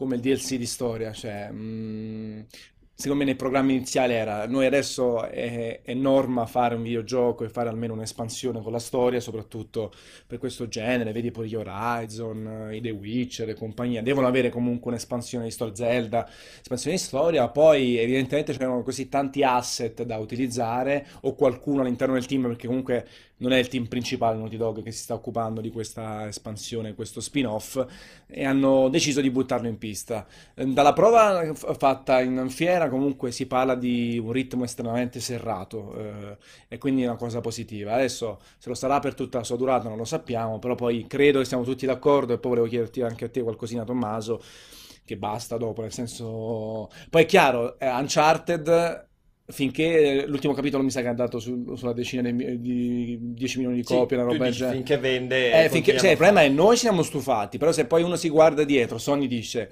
a me Uncharted mi ha venduto 10 milioni di copie eh, è un po' un problema non pensare a come ancora utilizzarlo il brand in qualche maniera oppure magari questa espansione questo spin-off va, va così bene che parte una nuova saga legata a loro, a Chloe o a Nadine e tutto. Magari sì. non subito, eh, magari fa, si fa passare qualche anno perché comunque c'è The Last of Us, qualcuno spera ancora in Jack and Dexter. Ma, il, il, discorso è che Sony ha talmente tanti brand di, di questa portata, magari non come risonanti come Uncharted, ma insomma di ot- visti ottimamente dal pubblico che possono tranquillamente accantonarlo per un periodo di tempo finché non torna la voglia alla gente e poi ributtarlo sul mercato al momento giusto. Secondo me è quello un po' il segreto di Sony. Insomma, Anche perché appunto setta gli standard, si può dire tranquillamente, perlomeno su console, ma per certi versi anche su PC, ha sempre settato bene o male dal secondo capitolo gli standard tecnici, perché anche con soluzioni artistiche, con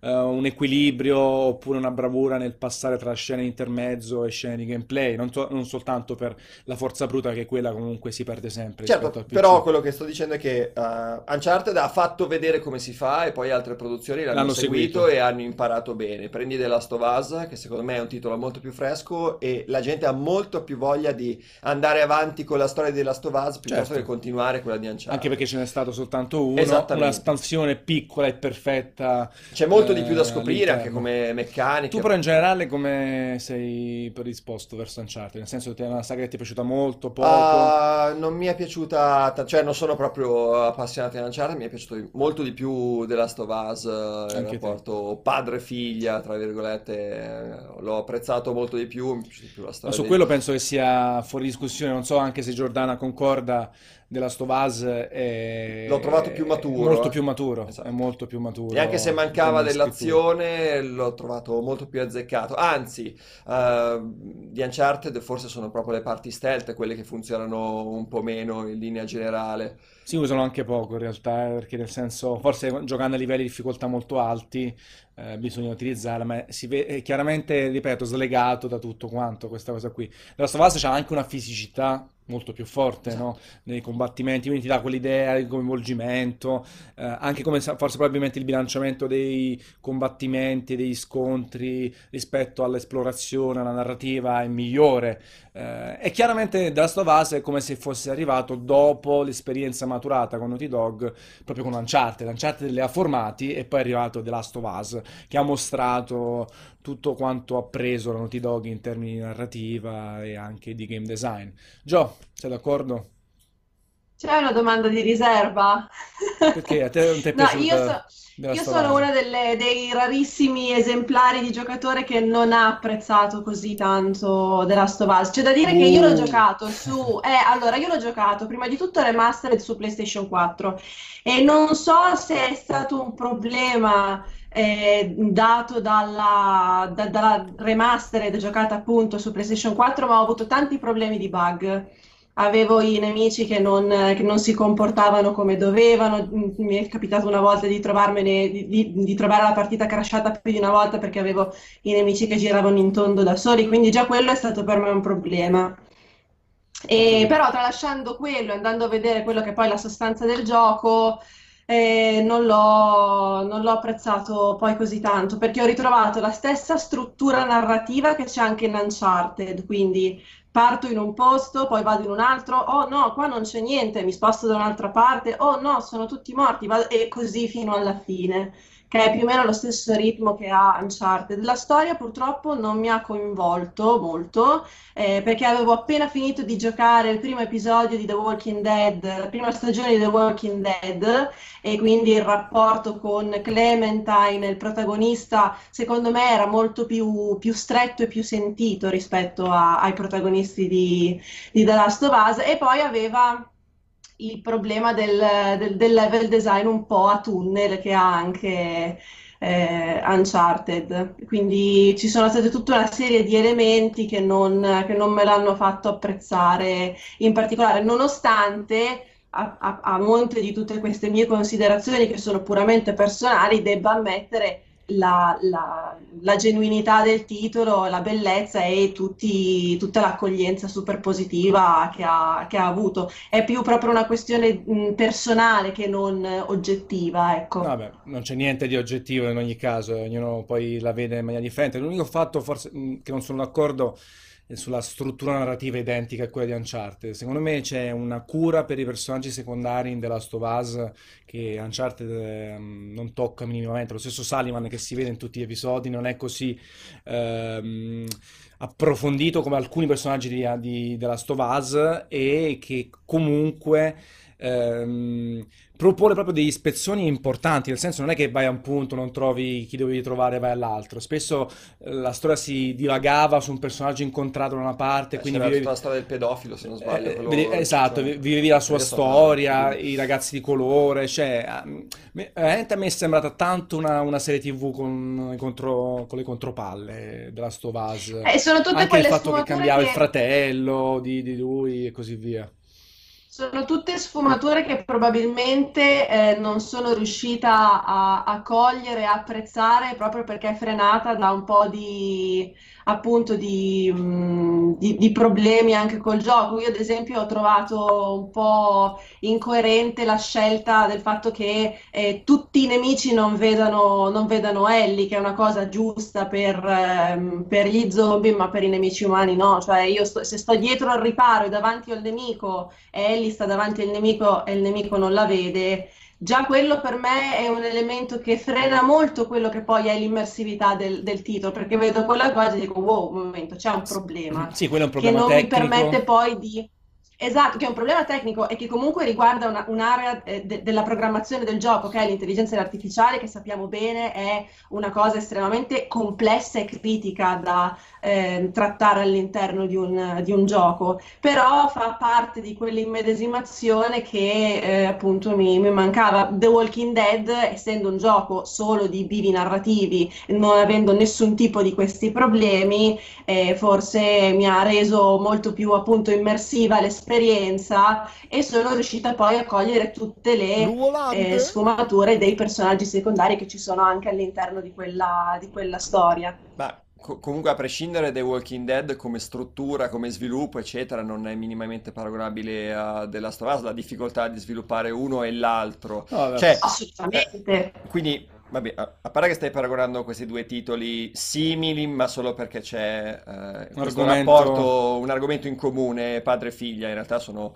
eh, estremamente differenti. E poi c'è da dire sia il problema della, della bimba che non viene vista dagli zombie, sia i bug, eh, sono oggettivamente dei problemi che ha of Us, non era perfetto, non era um, rifinito super a puntino, soprattutto la remaster mi pare che abbia avuto molti più problemi dell'originale, però erano eh, inseriti in un contesto talmente bello, talmente capace di rapire il giocatore per quello che stava vivendo, per quello che stava succedendo, che sono tutti problemi che poi alla fine, boh, non, non ti ricordi. Sinceramente, mi ricordo molto di più la scena della giraffa di qualsiasi bug o problema che posso aver incontrato durante tutta Allora, la storia. sic- sicuramente E la poi alla fine è remaster quello che ti rimane.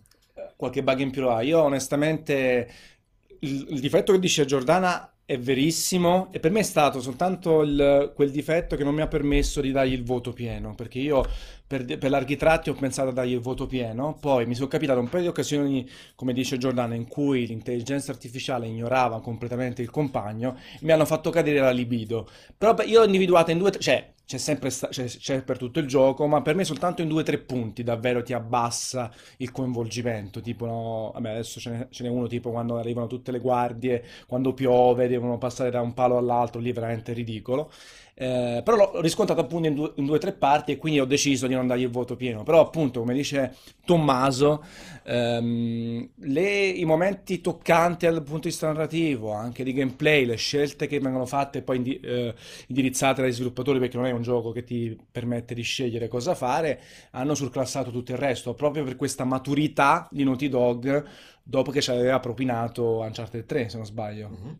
Giusto? Sì, Perché ed ecco 3, sì, sì. perché, eh, ed ecco perché l'altro giorno dicevo che mi ha, che mi è dispiaciuto un po' non vedere The Last of Us 2 sul, sul palco, perché per me il sequel è comunque mh, d'obbligo ed è, ed è il titolo che può farmi effettivamente ricredere sulla, sulla saga, anche perché comunque eh, sono molto legata allo studio di, di sviluppo e li ritengo estremamente competenti, quindi il fatto che il primo non sia riuscito a conquistarmi eh, fino in fondo non significa che non possa farlo il secondo, non significa che possa ricredermi eh, in, in futuro. Mi piacerebbe però poi, una volta chiusa questa parentesi con The Last of Us, vedere Naughty Dog eh, al lavoro su, su qualcos'altro. Mi ricordo eh, ieri st- vi stavo seguendo durante il durante la live parlavate di Days Gone. Non vorrei mai che Ben Studios stesse cercando di raccogliere un po' internamente al- all'Habitat PlayStation 4 eh, il, il lascito di Naughty Dog per scaricarli un po' da questo genere di gioco molto narrativo, in terza persona, eccetera, eccetera, per permettergli di sperimentare altro. Poi non so se la, la vedete come No, me. Gio, però non mi, non mi liquidare The Last of Us come una parentesi per Naughty Dog. Cioè- No, nel senso, chiusa questa parentesi, nel senso, finito, de- finito il gioco, sviluppato, pubblicato, eccetera, eccetera, prima di vederli all'opera su un altro sequel di Uncharted o un terzo capitolo di The Last of Us, E in mezzo facciano voglio altro, vedere no? anche qualcosa di nuovo. Probabilmente certo. Uncharted verrà sostituito da un nuovo brand oppure da qualcosa di vecchio. Eh, sicuramente poi l'intelligenza artificiale di parte 2 dovrà essere migliore del primo capitolo perché arrivi su PS4 in fase avanzata del ciclo vitale. però io non gli perdonerei assolutamente di nuovo eh, il personaggio di supporto che, che viene ignorato completamente. O sei strafurbo e non lo metti mai eh, nelle condizioni di stare davanti, camminare, fare casino, perché può essere anche un escamotage, no? Nel senso, ogni volta che si combatte c'è qualcosa, il personaggio di supporto sta sempre dietro, parla a bassa sparire. voce, lo fai sparire, tra virgolette, alle scene. Se cominciano a correre davanti a te, davanti ai clicker, allora è un problema, quello siamo d'accordo. Eh, Andrea, non so se vuoi dire qualcosa in tutta questa discussione che abbiamo fatto. Sì, no, volevo dire la mia pur rispettando chiaramente l'opinione di, di tutti, che è un po', è un, è un po' triste e banale eh, valutare eh, il, il- il valore di un gioco per dei bug o per un- un'intelligenza artificiale non sempre perfetta, perché vuol dire perdere un po' la- la- il valore assoluto del titolo, la prospettiva e, e- e, mh, l'obiettivo che questo titolo ha cercato di, di portare avanti. Eh, penso che con i giochi attuali la complessità eh, che hanno i titoli moderni sotto ogni punto di vista, trovare un gioco che esca senza, senza bug è veramente quasi impossibile. Eh, la versione, la versione PlayStation ehm, 4, eh, la versione per PlayStation 4 Pro aveva mm, dei difetti, eh, ma, ma comunque mi sembrano, mi sembrano cose si posso- su cui si può tranquillamente sorvolare nel momento in cui si capisce che il valore assoluto di un prodotto e il valore assoluto a livello eh, non solo eh, narrativo di sviluppo dei personaggi, ma anche quello che ha- ha portato eh, in senso assoluto a un genere che prima di, di- di allora si era abbastanza eh, appiattito su eh, determinate situazioni. Secondo me The Last of Us è un punto di svolta importantissimo e, e che solo Naughty Dog e pochissimi altri studi al mondo sono in grado di, di realizzare. E non è una cosa che voglio assolutamente mettere in dubbio, però se eh, da un punto di vista eh, estremamente quasi intimo il gioco non riesce a toccare determinate corde, eh, io purtroppo gli sono rimasta indifferente proprio perché per quanto abbia riconosciuto tutti i pregi che il gioco ha e che non sto minimamente a mettere in discussione, a me ha detto poco perché non è riuscito a eh, appunto a, a- a comunicarmi, a, comunicarmi qualcosa. Questo non vuol dire che non lo faccio, perché l'ha fatto con la stragrande maggior parte delle persone, quindi la pecora nera del gruppo in questo caso sono io. Sulla questione del bug, eh, appunto, e non è ovviamente una cosa che va poi a pregiudicare l'interesse del prodotto, ma è sicuramente una cosa che per me mh, ha frenato molto. Faccio un esempio opposto di un gioco che ho apprezzato tantissimo che è stato Bloodborne, quando al- all'uscita c'è stato il problema che è stato poi successivamente risolto con le patch dei caricamenti infiniti, anche quella roba lì, per quanto poi il gioco sia una perla, ti frena un po' dal, dal punto di vista del- del- della godibilità a 360 gradi del, del titolo, ma anche qui è una cosa estremamente personale. Io non sono una di quelle che purtroppo riesce a passare sopra a determinati Sei una tipi di, perfezionista, di sei, problemi. diciamo. Eh, esatto, Non è che invece... sono una, non è eh, che no, sono per una me... perfezionista. Vai, vai, No, no, Andrea, vai, vai. dimmi. No, per me eh, probabilmente andiamo su un discorso un po' più eh, filosofico, diciamo. Eh, per me la perfezione equivale a freddezza e, e a, e a scarsa umanità, tra virgolette. In un titolo così, eh, in cui invece l'umanità e lo spessore dei personaggi è così ben realizzato, perché secondo me veramente ci sono pochissimi videogiochi nella storia dei videogiochi in cui i personaggi sono così profondi e così eh, interessanti e le vicende narrate riescono a coinvolgere in questa maniera. Eh, l'imperfezione per me ci sta perché fa parte dell'umanità, fa parte di tutto un, eh, un- un discorso più complesso che ehm, per me non, non svilisce, non modifica i valori assoluti di un prodotto, ma anzi ci può stare. Io riesco tranquillamente a chiudere un occhio perché eh, c'è talmente un'idea così bella dietro che non, non mi provoca grandi, grandi problematiche, ma ovviamente sono è valutazioni chiaro, se personali. poi le- i bug o le problematiche sono di tipo bloccante, siamo tutti d'accordo Esatto, rovinano sì. l'esperienza.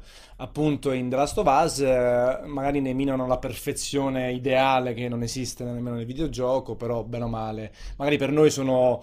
Ieri si perdona tranquillamente, come si parlava anche ieri di Nintendo. A Nintendo gli si perdona tanto eh, su Switch perché fa dei giochi meravigliosi, e magari Giordano in questo caso eh, invece gli dà più peso eh, ci può stare, no? Nel senso, Ah, magari sì, con sì, The Last of Us parte 2 metterà d'accordo tutti Mm. e, e saremo tutti contenti, anche perché comunque lì devono inventarsi anche qualcosa dal punto di vista narrativo, non è semplice dopo quello che hai raccontato nel primo capitolo fare un, un qualcosa No, di difficile. uguale potenza e riuscire a stupire. In chat suppongo sono esplosi, Tommaso, nel senso ognuno ha detto la sua sull'argomento. Non c'è la chat. Non c'è la chat, in che senso?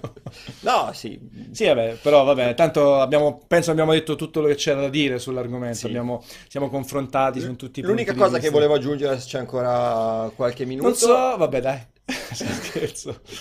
Su questi DLC che vengono venduti come prodotti standalone, non so se sei favorevole o meno, e quanto può influire sul prezzo poi del prodotto finale. Cioè, un titolo del genere viene venduto a 40 euro perché poi c'è tutta la produzione. Allora, io sono favorevole, a me eh, danno fastidio al massimo i DLC che richiedono l'originale, a meno che sono proprio eh, un'estensione totale, perché Una nuova modalità, per esempio. Eh, Esatto, anche perché eh, se richiede il gioco, io posso sempre pensare con un po' di malignità Che l'hanno tolto. che l'hanno tolto, esatto, che è stato aggiunto a pagamento, in realtà poteva essere incluso nel gioco. Se me lo fai a parte, eh, è ovvio che ci marci, perché comunque ci marci aumentando il prezzo, 40 euro, mm, non puoi vendere un'espansione inclusa al gioco a 40 euro, però dall'altro eh, lo posso vendere a tutti, possono giocare tutti, eh, veicolo il messaggio che comunque non c'è bisogno proprio eh, al 100% del titolo originale, della storia del titolo originale, e vediamo in questo caso, valuteremo 40 euro, è un bel prezzo. Per l'eredità perduta e dovrà dare dei contenuti qualitativi e quantitativi. Non voglio manco 20 ore piatte, preferisco 6-8 ore fatte bene, arrembanti, coinvolgenti, anziché 20 ore piatte giusto per giustificare la longevità ai 40 euro. Ecco, non è un problema. No, vabbè, genere. Tu sei Esatto. d'accordo? No, io sì, sì, anch'io. Bene, siamo Prefer- d'accordo. Che bello, vedi? Sta finendo bene questa diretta. Adesso, siccome abbiamo già scaldato un po' gli animi, in realtà, tra virgolette. Mamma mia. Eh, cioè, un pochino, dai, eh, siamo persone abbastanza tranquille, poi litigare per, per i videogiochi così è un po' dura. Detto questo, mh, buttiamoci un po' sulla console war, eh, con le dichiarazioni di Ryan e Spencer, Jim Ryan e Phil Spencer, Pensavo Bud. oppure Meg Ryan E e Bud Bud Spencer. Spencer, che hanno litigato, non hanno litigato, anzi hanno litigato quasi a distanza, con dichiarazioni che poi si sono, che poi si vanno a intersecare, perché ovviamente Phil Spencer ha parlato di questa Xbox One X che è la console più potente di sempre, l'unica console in grado di proporre quasi tutti i titoli in 4K nativo, ah, si è giustificato sul fatto che ehm, non ci sono, non sono state annunciate tante esclusive perché adesso non ce n'è bisogno, ma sono in cantiere, non volevano già far vedere a cosa stanno sviluppando i 343 Industries e i The Coalition con Halo e Gears of War, che in realtà la lineup delle esclusive, comunque dei titoli interni, è molto corposa, però si è giustificato dicendo che adesso non gli interessano, hanno mostrato la console, la potenza, sarà il dispositivo migliore per giocare in multipiattaforma, ma in realtà si aspettano delle vendite di Xbox One S superiori anche il prossimo anno rispetto a X. Quindi si è un po' giustificato tendenzialmente e ha un po' sfottuto indirettamente la concorrenza su questo 4K. Dall'altro lato, invece, Jim Ryan, con un bel turnaround, ha detto che comunque non è preoccupato sui giochi multipiattaforma perché comunque si tareranno verso il basso, si tareranno per avere ehm, prestazioni ottime anche su hardware inferiori. Gioco forza ci sarà un cap quando PS4 Pro viene venduto come la, veniva venduta come la console più potente di sempre, ehm, la console potenziata, la PS4 potenziata, ehm, che si sono tenuti da parte alcuni giochi, questo l'ha detto Yoshida, non hanno sparato tutte le cartucce durante la conferenza delle tre perché non ce n'era bisogno, perché volevano dare spazio a Uncharted anziché of Us 2 e così via. Ehm, e un'altra cosa, pure un'altra cosa fantasiosa, ci arriviamo pure dopo, che non hanno abilitato, non hanno accettato il cross network, ovvero la possibilità di giocare lo stesso gioco tra più console, tra, tra utenti di più console, per tutelare soprattutto i bambini, nel senso che loro hanno delle policy sulla loro piattaforma, non sanno nel momento in cui un ragazzo gioca con un utente Xbox un utente PC se le policy degli altri sono identiche, sono così stringenti, così tutelative del- della salute. Quindi ci sono stati questi botte e risposte sul 4K, sulle esclusive, su questo cross network, che fa ridere. Secondo me entrambi hanno detto un mucchio di cazzate, bene o male. Cioè, Stavo pensando la stessa il mio cosa, punto di vista è che entrambi hanno detto un mucchio di cazzate, che poi come al solito hanno parlato per siti terzi, no? The Verge, Polygon, Kotaku, Eurogamer e compagnia, nessuno per bocca di multiplayer.it purtroppo, senza, senza discuterne e con argomenti piuttosto stupidi. Chi vuole cominciare a dire la propria su questa cosa? Alzi la mano. Pa- Parlo solo io, parlo. Vai, Tommaso, tu sei sulla mia No, linea dai, allora, ehm, sì, secondo me si stanno tirando frecciatine, ma è dal lancio di Xbox One che si stanno tirando frecce Ogni tanto si fanno i complimenti e poi boom, Mo- molto pochi complimenti, secondo me eh, non sta correndo buon sangue tra le due, il mercato insomma. Adesso è in mano a Sony, è stata in mano a Microsoft la scorsa generazione, questa cosa non deve essere andata tanto giù a Microsoft e Sony ha visto che può pungere, Sguazzarci. può sguazzarci perché ha visto che funziona, ha visto che riesce a tirare il pubblico dalla sua parte, ha visto che facendo leva sulle problematiche di Microsoft ha guadagnato grosso vantaggio al lancio di Xbox One e ha detto: Ma sai cosa c'è? Io quasi quasi un po' in bagarla butto anche adesso. E inizio a dire che Xbox eh, One X non è poi così eh, importante dal punto di vista tecnico, perché i giochi dovranno girare prima su Xbox One e PS4 e avere quella come base. Però lo stesso discorso lo puoi fare per Pro allora. Invece qualche mese fa Pro era la console da avere perché era Esatto. Proprio lo slogan italiano è la PS4 potenziata. Esatto, l'unico discorso che può andare a favore di questa tesi è che non ci sarà tanta differenza tra Pro, Xbox e Xbox One X, visto che non sarà eh, One X a essere la piattaforma di riferimento, ma le, tra le altre cose, Spencer ha detto che PS4 Pro la vede in competizione con Xbox One S.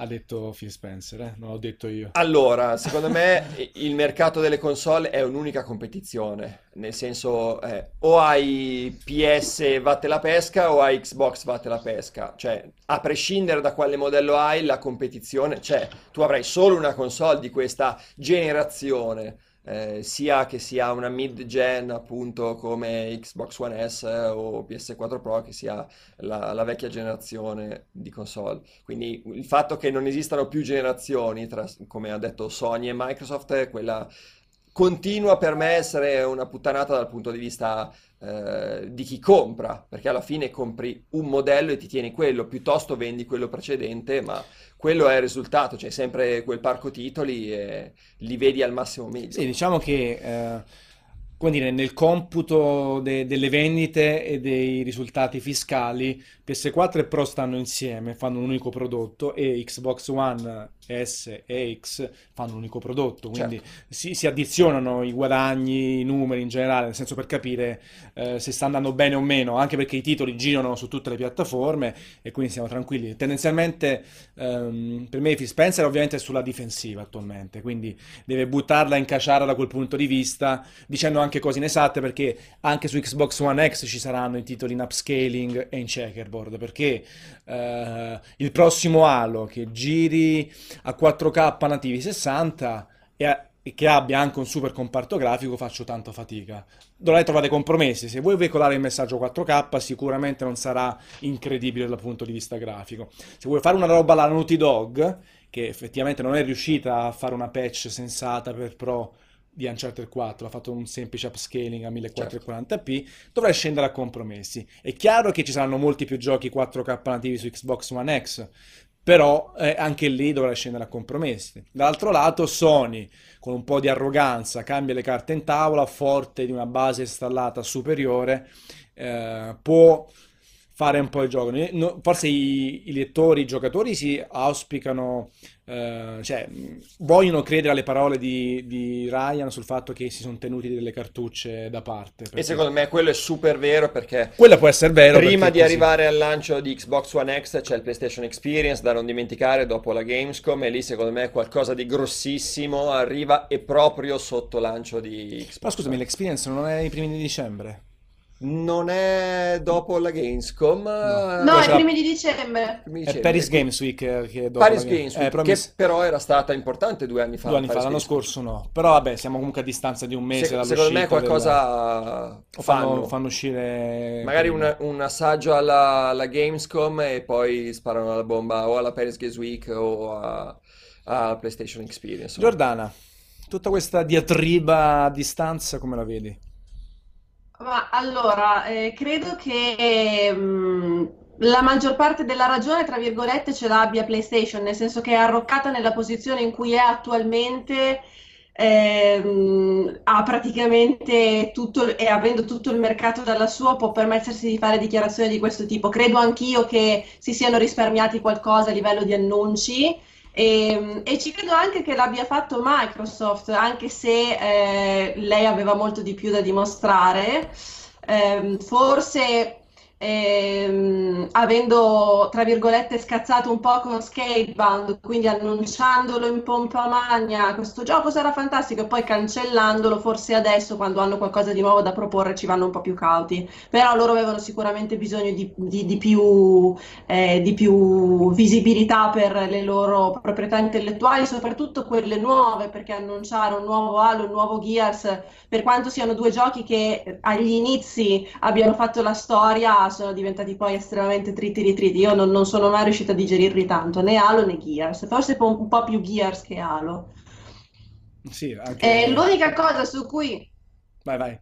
Dimmi. No, no, vai, vai, continua. Ah, l'unica cosa su cui eh, vedo anche la questione del 4K, quella è una cosa estremamente personale che, ripeto, va a toccare ehm, tutti quei giocatori che appunto amano la, la, perfezione tecnica a livello di, di go- godibilità delle piattaforme. Io per non fare un torto a nessuno, all'inizio del- della generazione ho preso PlayStation 4 e One.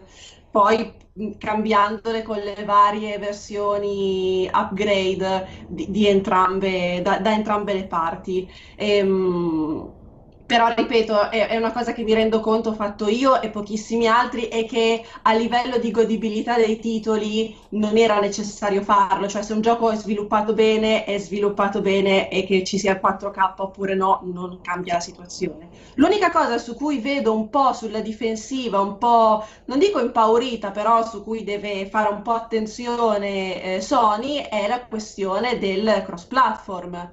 Eh, perché vabbè, quella cosa dei bambini era, mh, lasciava molto il tempo che trovavano, non ci credo neanche un po'. Ehm, molto semplicemente una Nintendo che si apre al cross-platform e eh, rende disponibili le versioni di Minecraft e di, mh, e di Rocket League, eh, a- aprendo appunto i, i- i server eh, con, eh, con, con PC e Xbox, è logico che lo fa perché non teme la concorrenza, nel senso se io compro Rocket League su Switch è perché molto probabilmente quando finisco di giocarlo eh, attaccato al dock prendo Switch e me la porto via. Questa cosa su Xbox non si può fare, quindi mentre Nintendo è tranquilla perché la sua console ha un valore aggiunto rispetto alle altre, PlayStation rispetto a Xbox questa cosa non ce l'ha. Quindi vorrebbe dire nel momento in cui vai a uniformare a livello di, ehm, di ambiente eh, online queste due console, non hai più il ricatto del i miei server sono più, sono più popolati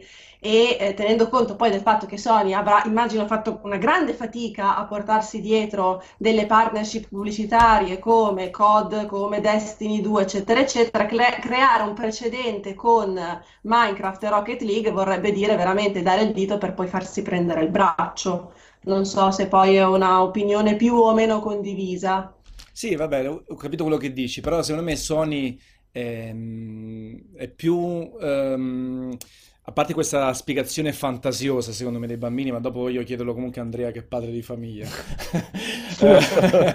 Eh, però è più un fatto, io sono in posizione dominante, non me ne frega un cacchio degli altri, non me ne frega un cavolo di Ah no, certo, sembrare... è un modo per mantenere la propria supremazia. Io, io non- io sono in questo momento più forte e non vedo per quale motivo devo, tra virgolette, abbassarmi a voi. Però, ripeto, secondo me il, l'aprirsi a livello di ecosistema con gli altri non è una cosa poi così, ehm, così sbagliata nei confronti dei giocatori. Perché Ryan l'ha detto, eh, noi siamo aperti a soddisfare qualsiasi tipo di richiesta e Tranne ascoltiamo il cambio del nome sul Eh, PSN.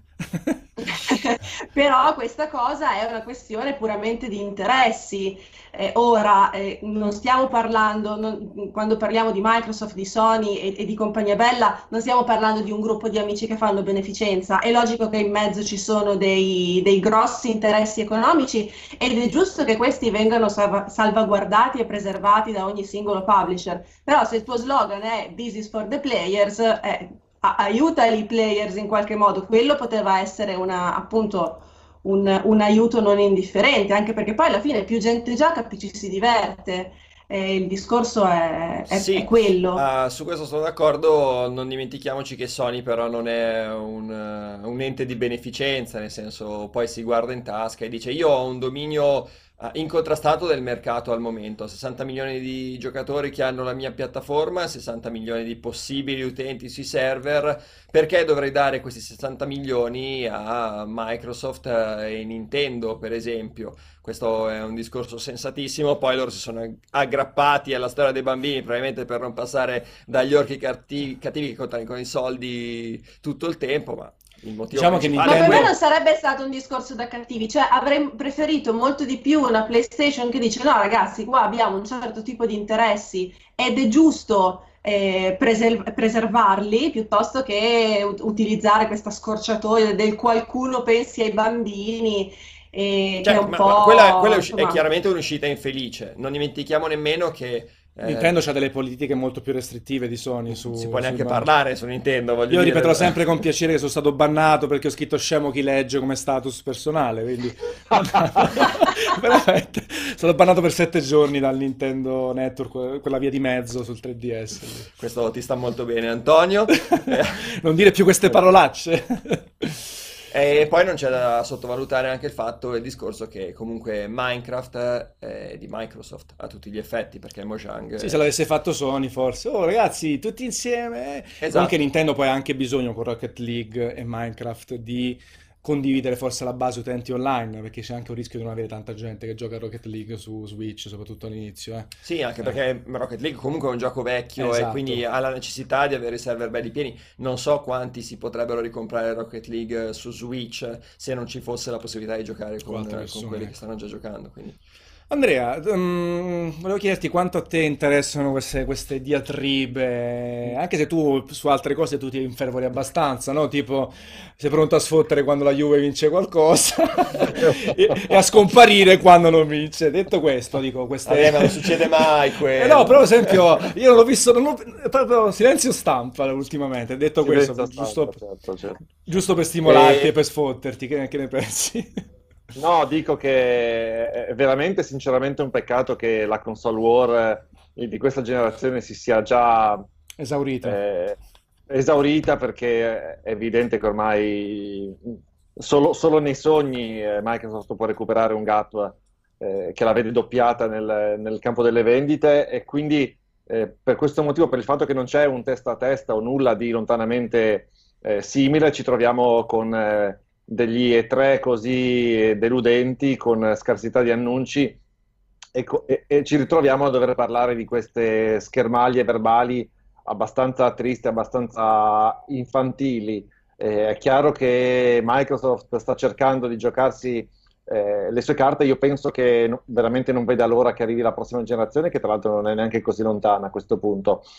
Eh, come ho già detto, io mi sarei aspettato da Xbox One X tutta una- un'altra cosa e, e trovo abbastanza non ridicolo, ma strano che si sia parlato e si continui a parlare del fatto che eh, questa nuova console di Microsoft non è in competizione diretta con PlayStation 4 Pro perché è, è l'unica Xbox a poter garantire il gaming a 4K e poi un attimo dopo leggi che comunque non tutti i giochi saranno a 4K, ad esempio Assassin's Creed Origins non sarà a 4K, e, e il, la demo di Anthem era a 2, 2160 in checkerboard, quindi eh, è anche difficile portare avanti una linea di questo tipo, secondo me.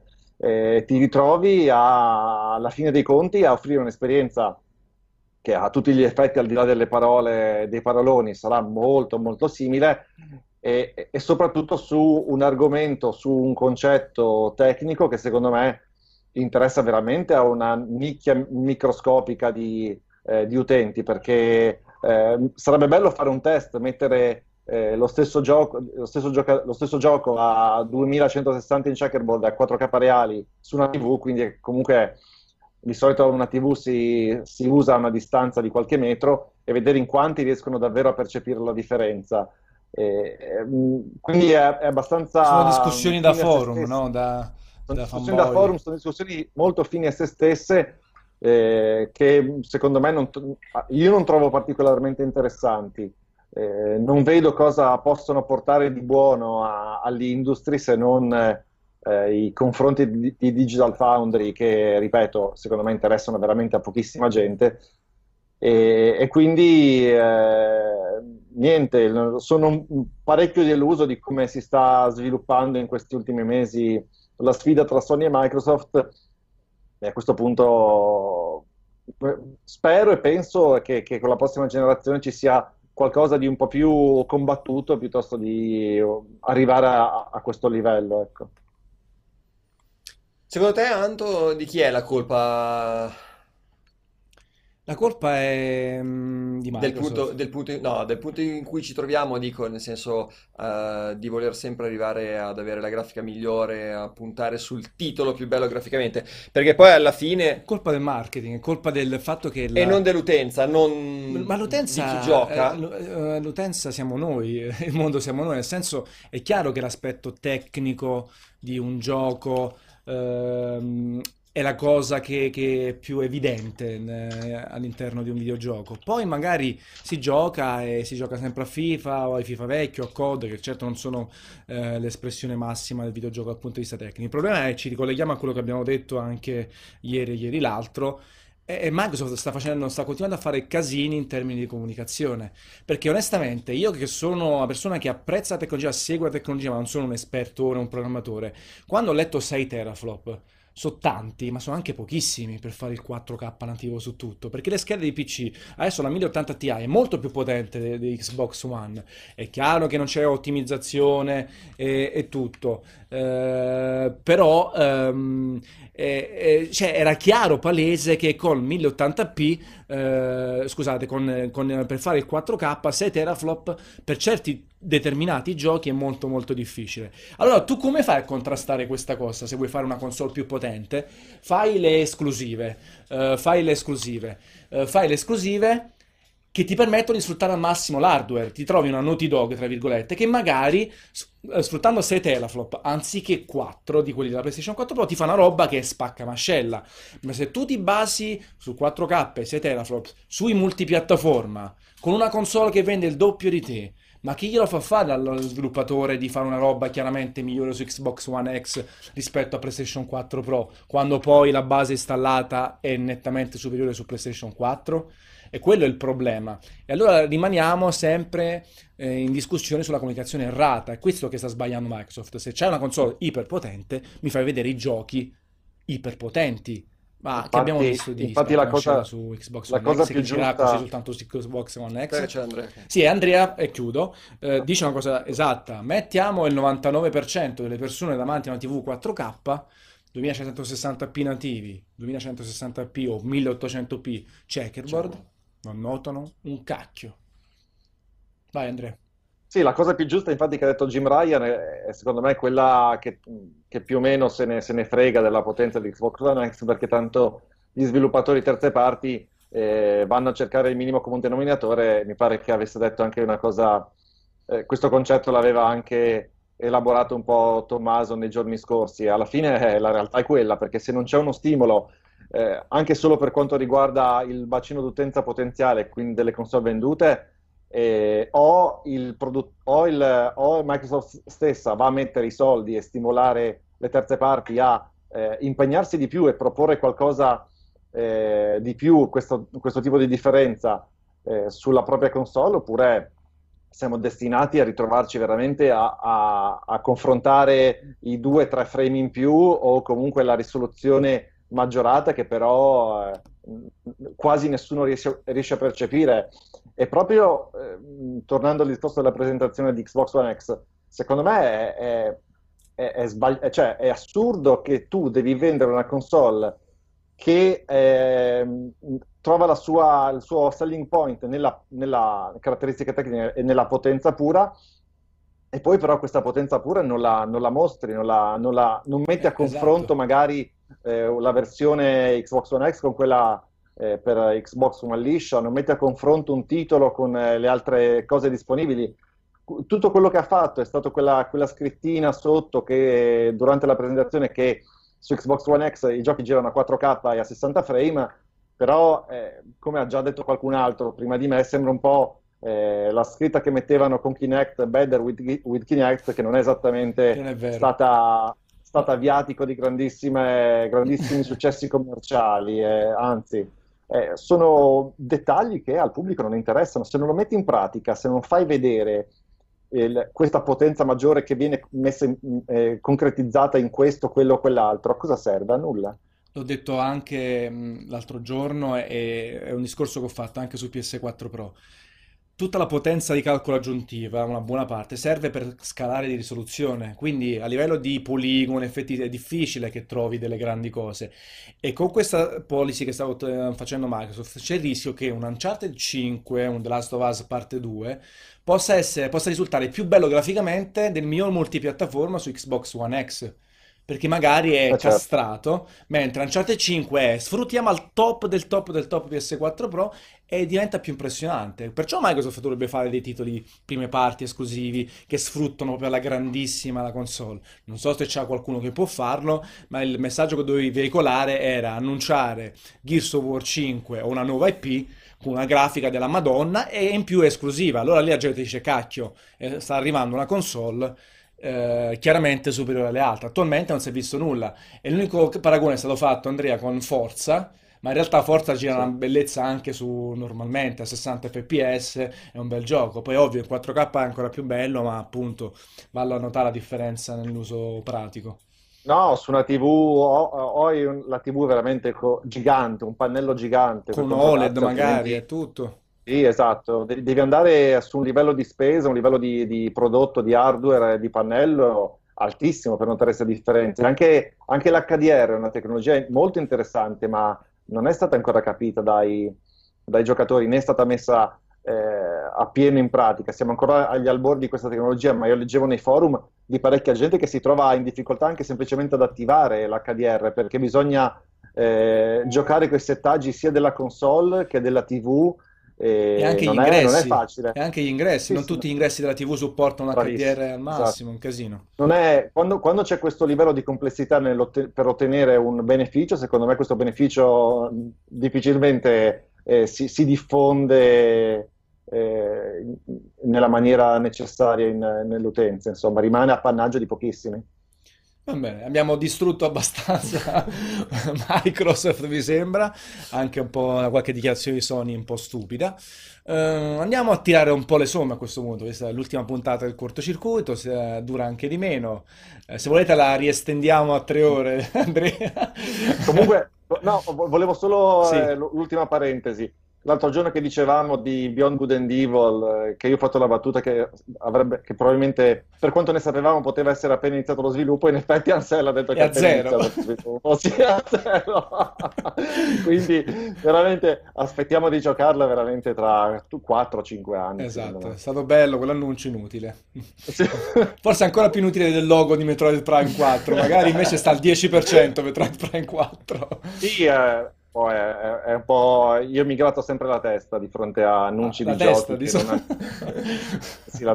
che non hanno niente, niente di concreto dietro. Eh, a me fa piacerissimo per Ansel perché anche la storia del prodotto, la, le vicissitudini sono meravigliose.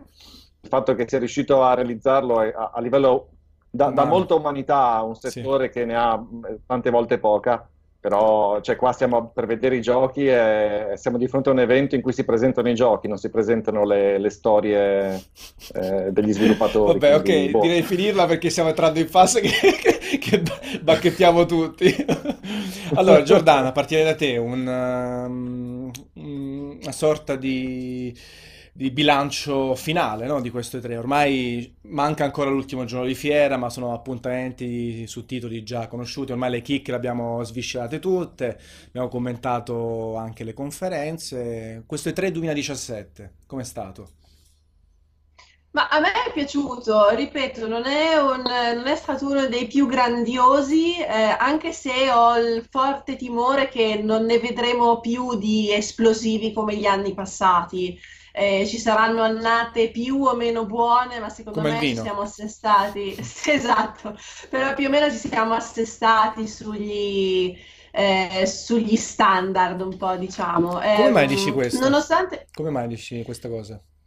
Non lo so, perché eh, guardando quella che è stata l'evoluzione dei videogiochi negli ultimi veramente 10-15 anni, di passi avanti ne sono stati fatti tantissimo. Adesso invece è una rincorsa dettaglio per dettaglio, cioè non, non, non siamo più di fronte, secondo me, all'epoca in cui vediamo lo stacco definitivo.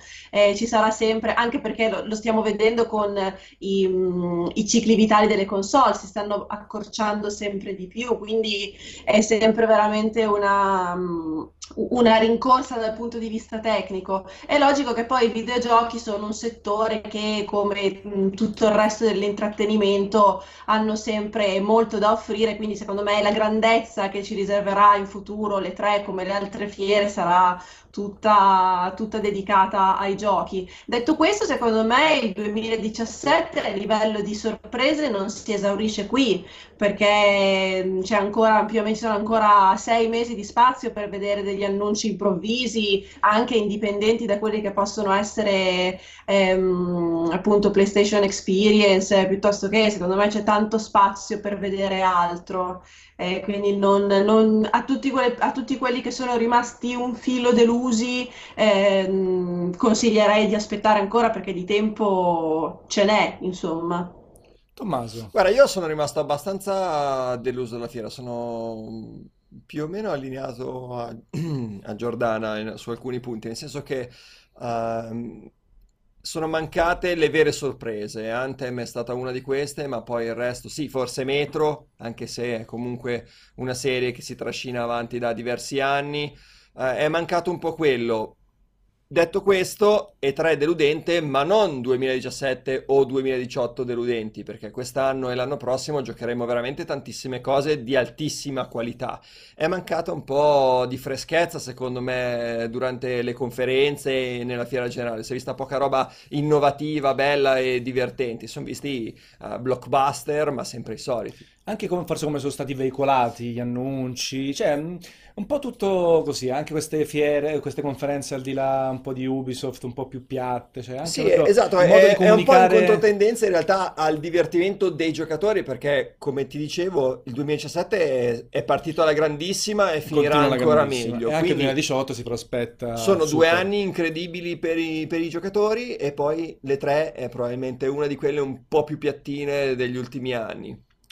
Non che le altre, oddio, fossero no, però ogni tanto c'è qualche Però cosa. ci sono state i picchi, anche con Scalebound, per dirti due anni fa eh, o l'anno scorso. Oppure Shenmue che ancora deve uscire. Shenmue, però, Final però sono quelle cose che ti fanno sognare sul momento, dopodiché ti rendi conto che non usciranno mai. Va, ben, va benissimo, però le tre è anche spettacolo, certo. anche presentazione. Quindi Io mi ricordo quando ero piccolo, quando ero più giovane, mi ricordo che le tre era una festa ed erano soltanto titoli che uscivano due, tre, quattro anni dopo. Forse era eccessivo al tempo, però era veramente un punto in cui sognavi quello che sarebbe accaduto anni successivi. Adesso poi si è tornati forse troppo eh, sul presente. Andrea, che dici te?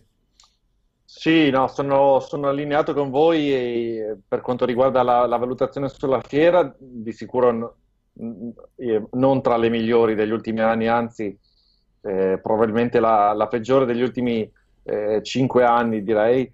Eh, il problema principale è stato che, eh, che, Sony non ha avuto bisogno di, di, rispondere a Microsoft e quindi secondo me si è tenuta delle cartucce eh, in serbo per i suoi eventi principali, quelli, la PlayStation Experience soprattutto. E, e, e, anche in questo caso si torna a parlare del fatto che una le, in una fiera come le tre ci sia questo obbligo, questa necessità eh, di farsi la guerra, di fare un confronto diretto tra, tra mh, mm, i tre produttori o comunque tra tantissimi eh, giochi, mentre gli eventi dedicati permettono di concentrare l'attenzione tutto, tutto su, su, appunto, su questo evento, dando molto più spazio a, ai singoli, ai, ai singoli, alle singole presentazioni. Quindi io penso che le tre sia per l'industry eh, un, un, male necessario, nel senso che se si potesse farne meno, penso che molti, sì, sceglierebbero, molti sceglierebbero soluzioni alternative. Ormai è un, un carrozzone che, che, continua ad andare avanti, ovviamente eh, l'interesse calamita l'interesse dei, dei, dei giocatori eh, rimane ancora al momento il, l'evento clou di tutto un anno, quindi eh, per, per, tutti gli interessi che muove, l'attenzione che muove, è impossibile da uccidere. Però eh, va avanti un po' per inerzia. ci speriamo. Diciamo, eh, sì, ripeto, ripeto, secondo me il, il, l'industry, potendo scegliere, sicuramente preferirebbe altre maniere di presentare i propri giochi. E adesso vediamo un po', secondo eh, sono concorde con, con, tutti voi che dicevate che il 2017 è comunque ottimo per quanto riguarda l'uscita, al di là della, del valore della, di questa fiera. Eh, io sono molto molto ottimista appunto per la PlayStation Experience perché secondo me ehm, Sony non, non penso che, che, che, abbia una, una line-up così, così moscia come, si è, come è sembrato qua. Penso che eh, si voglia giocare appunto le carte migliori in quell'occasione. Tra altre cose non sì. è ancora confermato o meno la presenza di Sony alla Gamescom. Eh, se continuerà mm. la tradizione negli ultimi tempi di non esserci, oppure in questo caso magari c'è perché ha un bel po' di roba, mi sembra vedere, comunque è sempre a fine agosto quest'anno, quindi sì. eh, è poi quasi in contemporanea con l'uscita di Uncharted in pratica, mi sa che è la stessa settimana, una roba del genere. Giordano, volevi dire qualcosa? Ti ho visto... Ah. Beh, sì, ehm, brevemente, ehm, non sono forse molto d'accordo con Andrea sulla questione che le tre potrebbe essere uno di quegli eventi da, da segare all'interno dell'anno, perché secondo me è un momento importante dove tutti i riflettori sono puntati sull'industria ed è un momento che a livello di immagine spinge molto le, i vari producer, le varie, le varie aziende a competere tra di loro e secondo me il mercato dà il meglio quando c'è competizione nel momento in cui c'è, eh, per quanto sia assolutamente felice, perché comunque dà la possibilità di creare grandissimi giochi, in questo momento stiamo vedendo un forte monopolio di, di Sony, dell'industria, eh, insomma, secondo me non è, non è, mai una cosa positiva vedere una, un esponente molto forte e tutti gli altri sotto. Deve esserci, secondo me, un po' di equilibrio e un evento come le tre è quella spinta in più che appunto ehm, costringe tutti a competere e a dare il, e a dare il meglio. No, Poi... secondo, me, secondo me le competizioni si fanno nei negozi, non eh, alle tre. Alle tre è una fiera che è nata quando esistevano solo le riviste su carta e quando eh, non, c'era, non, c'era, internet e quando tutti si ritrovavano lì perché era veramente l'unico evento dell'anno. Adesso ci sono talmente tante altre maniere per presentare eh, i giochi, eh, dandogli più spazio, permettendo di esporre meglio i contenuti che Mm, ripeto, io penso che l'industria, per l'industria sia un male necessario, ma che preferisca altre soluzioni. Vabbè, pur condividendo il pensiero di Andrea, nel senso che mi sembra razionale, però a me l'idea di avere un momento dell'anno dove veramente si, si spara tutto, mh, mm, ci sono miliardi di appuntamenti, gli stessi siti, noi che ne parliamo, hanno un boost di accessi perché chiaramente ancora più lettori com- arrivano sul sito a leggere, comunque mi, mi, piace. Magari si può cambiare città, visto che Los Angeles non è proprio eccezionale, però a me l'idea di avere un punto di incontro come le tre eh, piace. Non a caso poi in realtà Sony con l'Experience fa una roba del genere, soltanto per i suoi fan, ma li fa eccitare, li fa arrivare sul posto, gli dà dei goodies, gli dà dei regali, de- delle agevolazioni e tutto, quindi comunque è un, è un bel momento. Sì. Pu- può essere migliorato più che altro perché deve essere specchio dei tempi, no? E effettivamente, come dice Andrea, eh, l'E3 è nato in un contesto completamente differente rispetto a quello attuale, si può rinnovare in qualche maniera, renderlo più snello, più divertente, non so. Tra l'altra cosa, un altro aspetto che sarebbe carino capire, ma non possiamo parlare noi, è quello di questi eh, persone che hanno pagato per stare in fiera, che a quanto pare hanno creato un caos totale. Magari la prossima settimana eh, i ragazzi di ritorno racconteranno un po' l'esperienza che hanno vissuto, che ho, che ho letto abbastanza traumatica da, da quel punto di vista, eh, e quindi dare anche appunto mh, un- le loro impressioni su questo aspetto che è cambiato. Però Che direi appunto se, che se- se questo, scusa, se sì. questo è, se questa è l'evoluzione delle, delle tre, allora veramente c'è da mettersi le mani nei capelli. Ma magari diventa come la Gamescom e quindi appunto... Però Sì, magari ma non è un capisco... posto dove si, non è un posto dove si lavora, cioè No, non, no, no, non- magari però fanno la giornata dedicata la alla gente va a stampa. vedere i giochi. Sì, fanno giornata dedicata a stampa, tutto a porte chiuse per la stampa. Tenete conto che i nostri fortunati cugini d'America, eh, come quelli di IGN, spesso vedono la roba prima. L'ha confermato anche Greg Miller di Kinda Funny, che ha visto tipo 30 giochi prima dell'inizio delle tre. Sono più o meno medi o bassi, però basta poco organizzarsi e fare un pre-show per la stampa.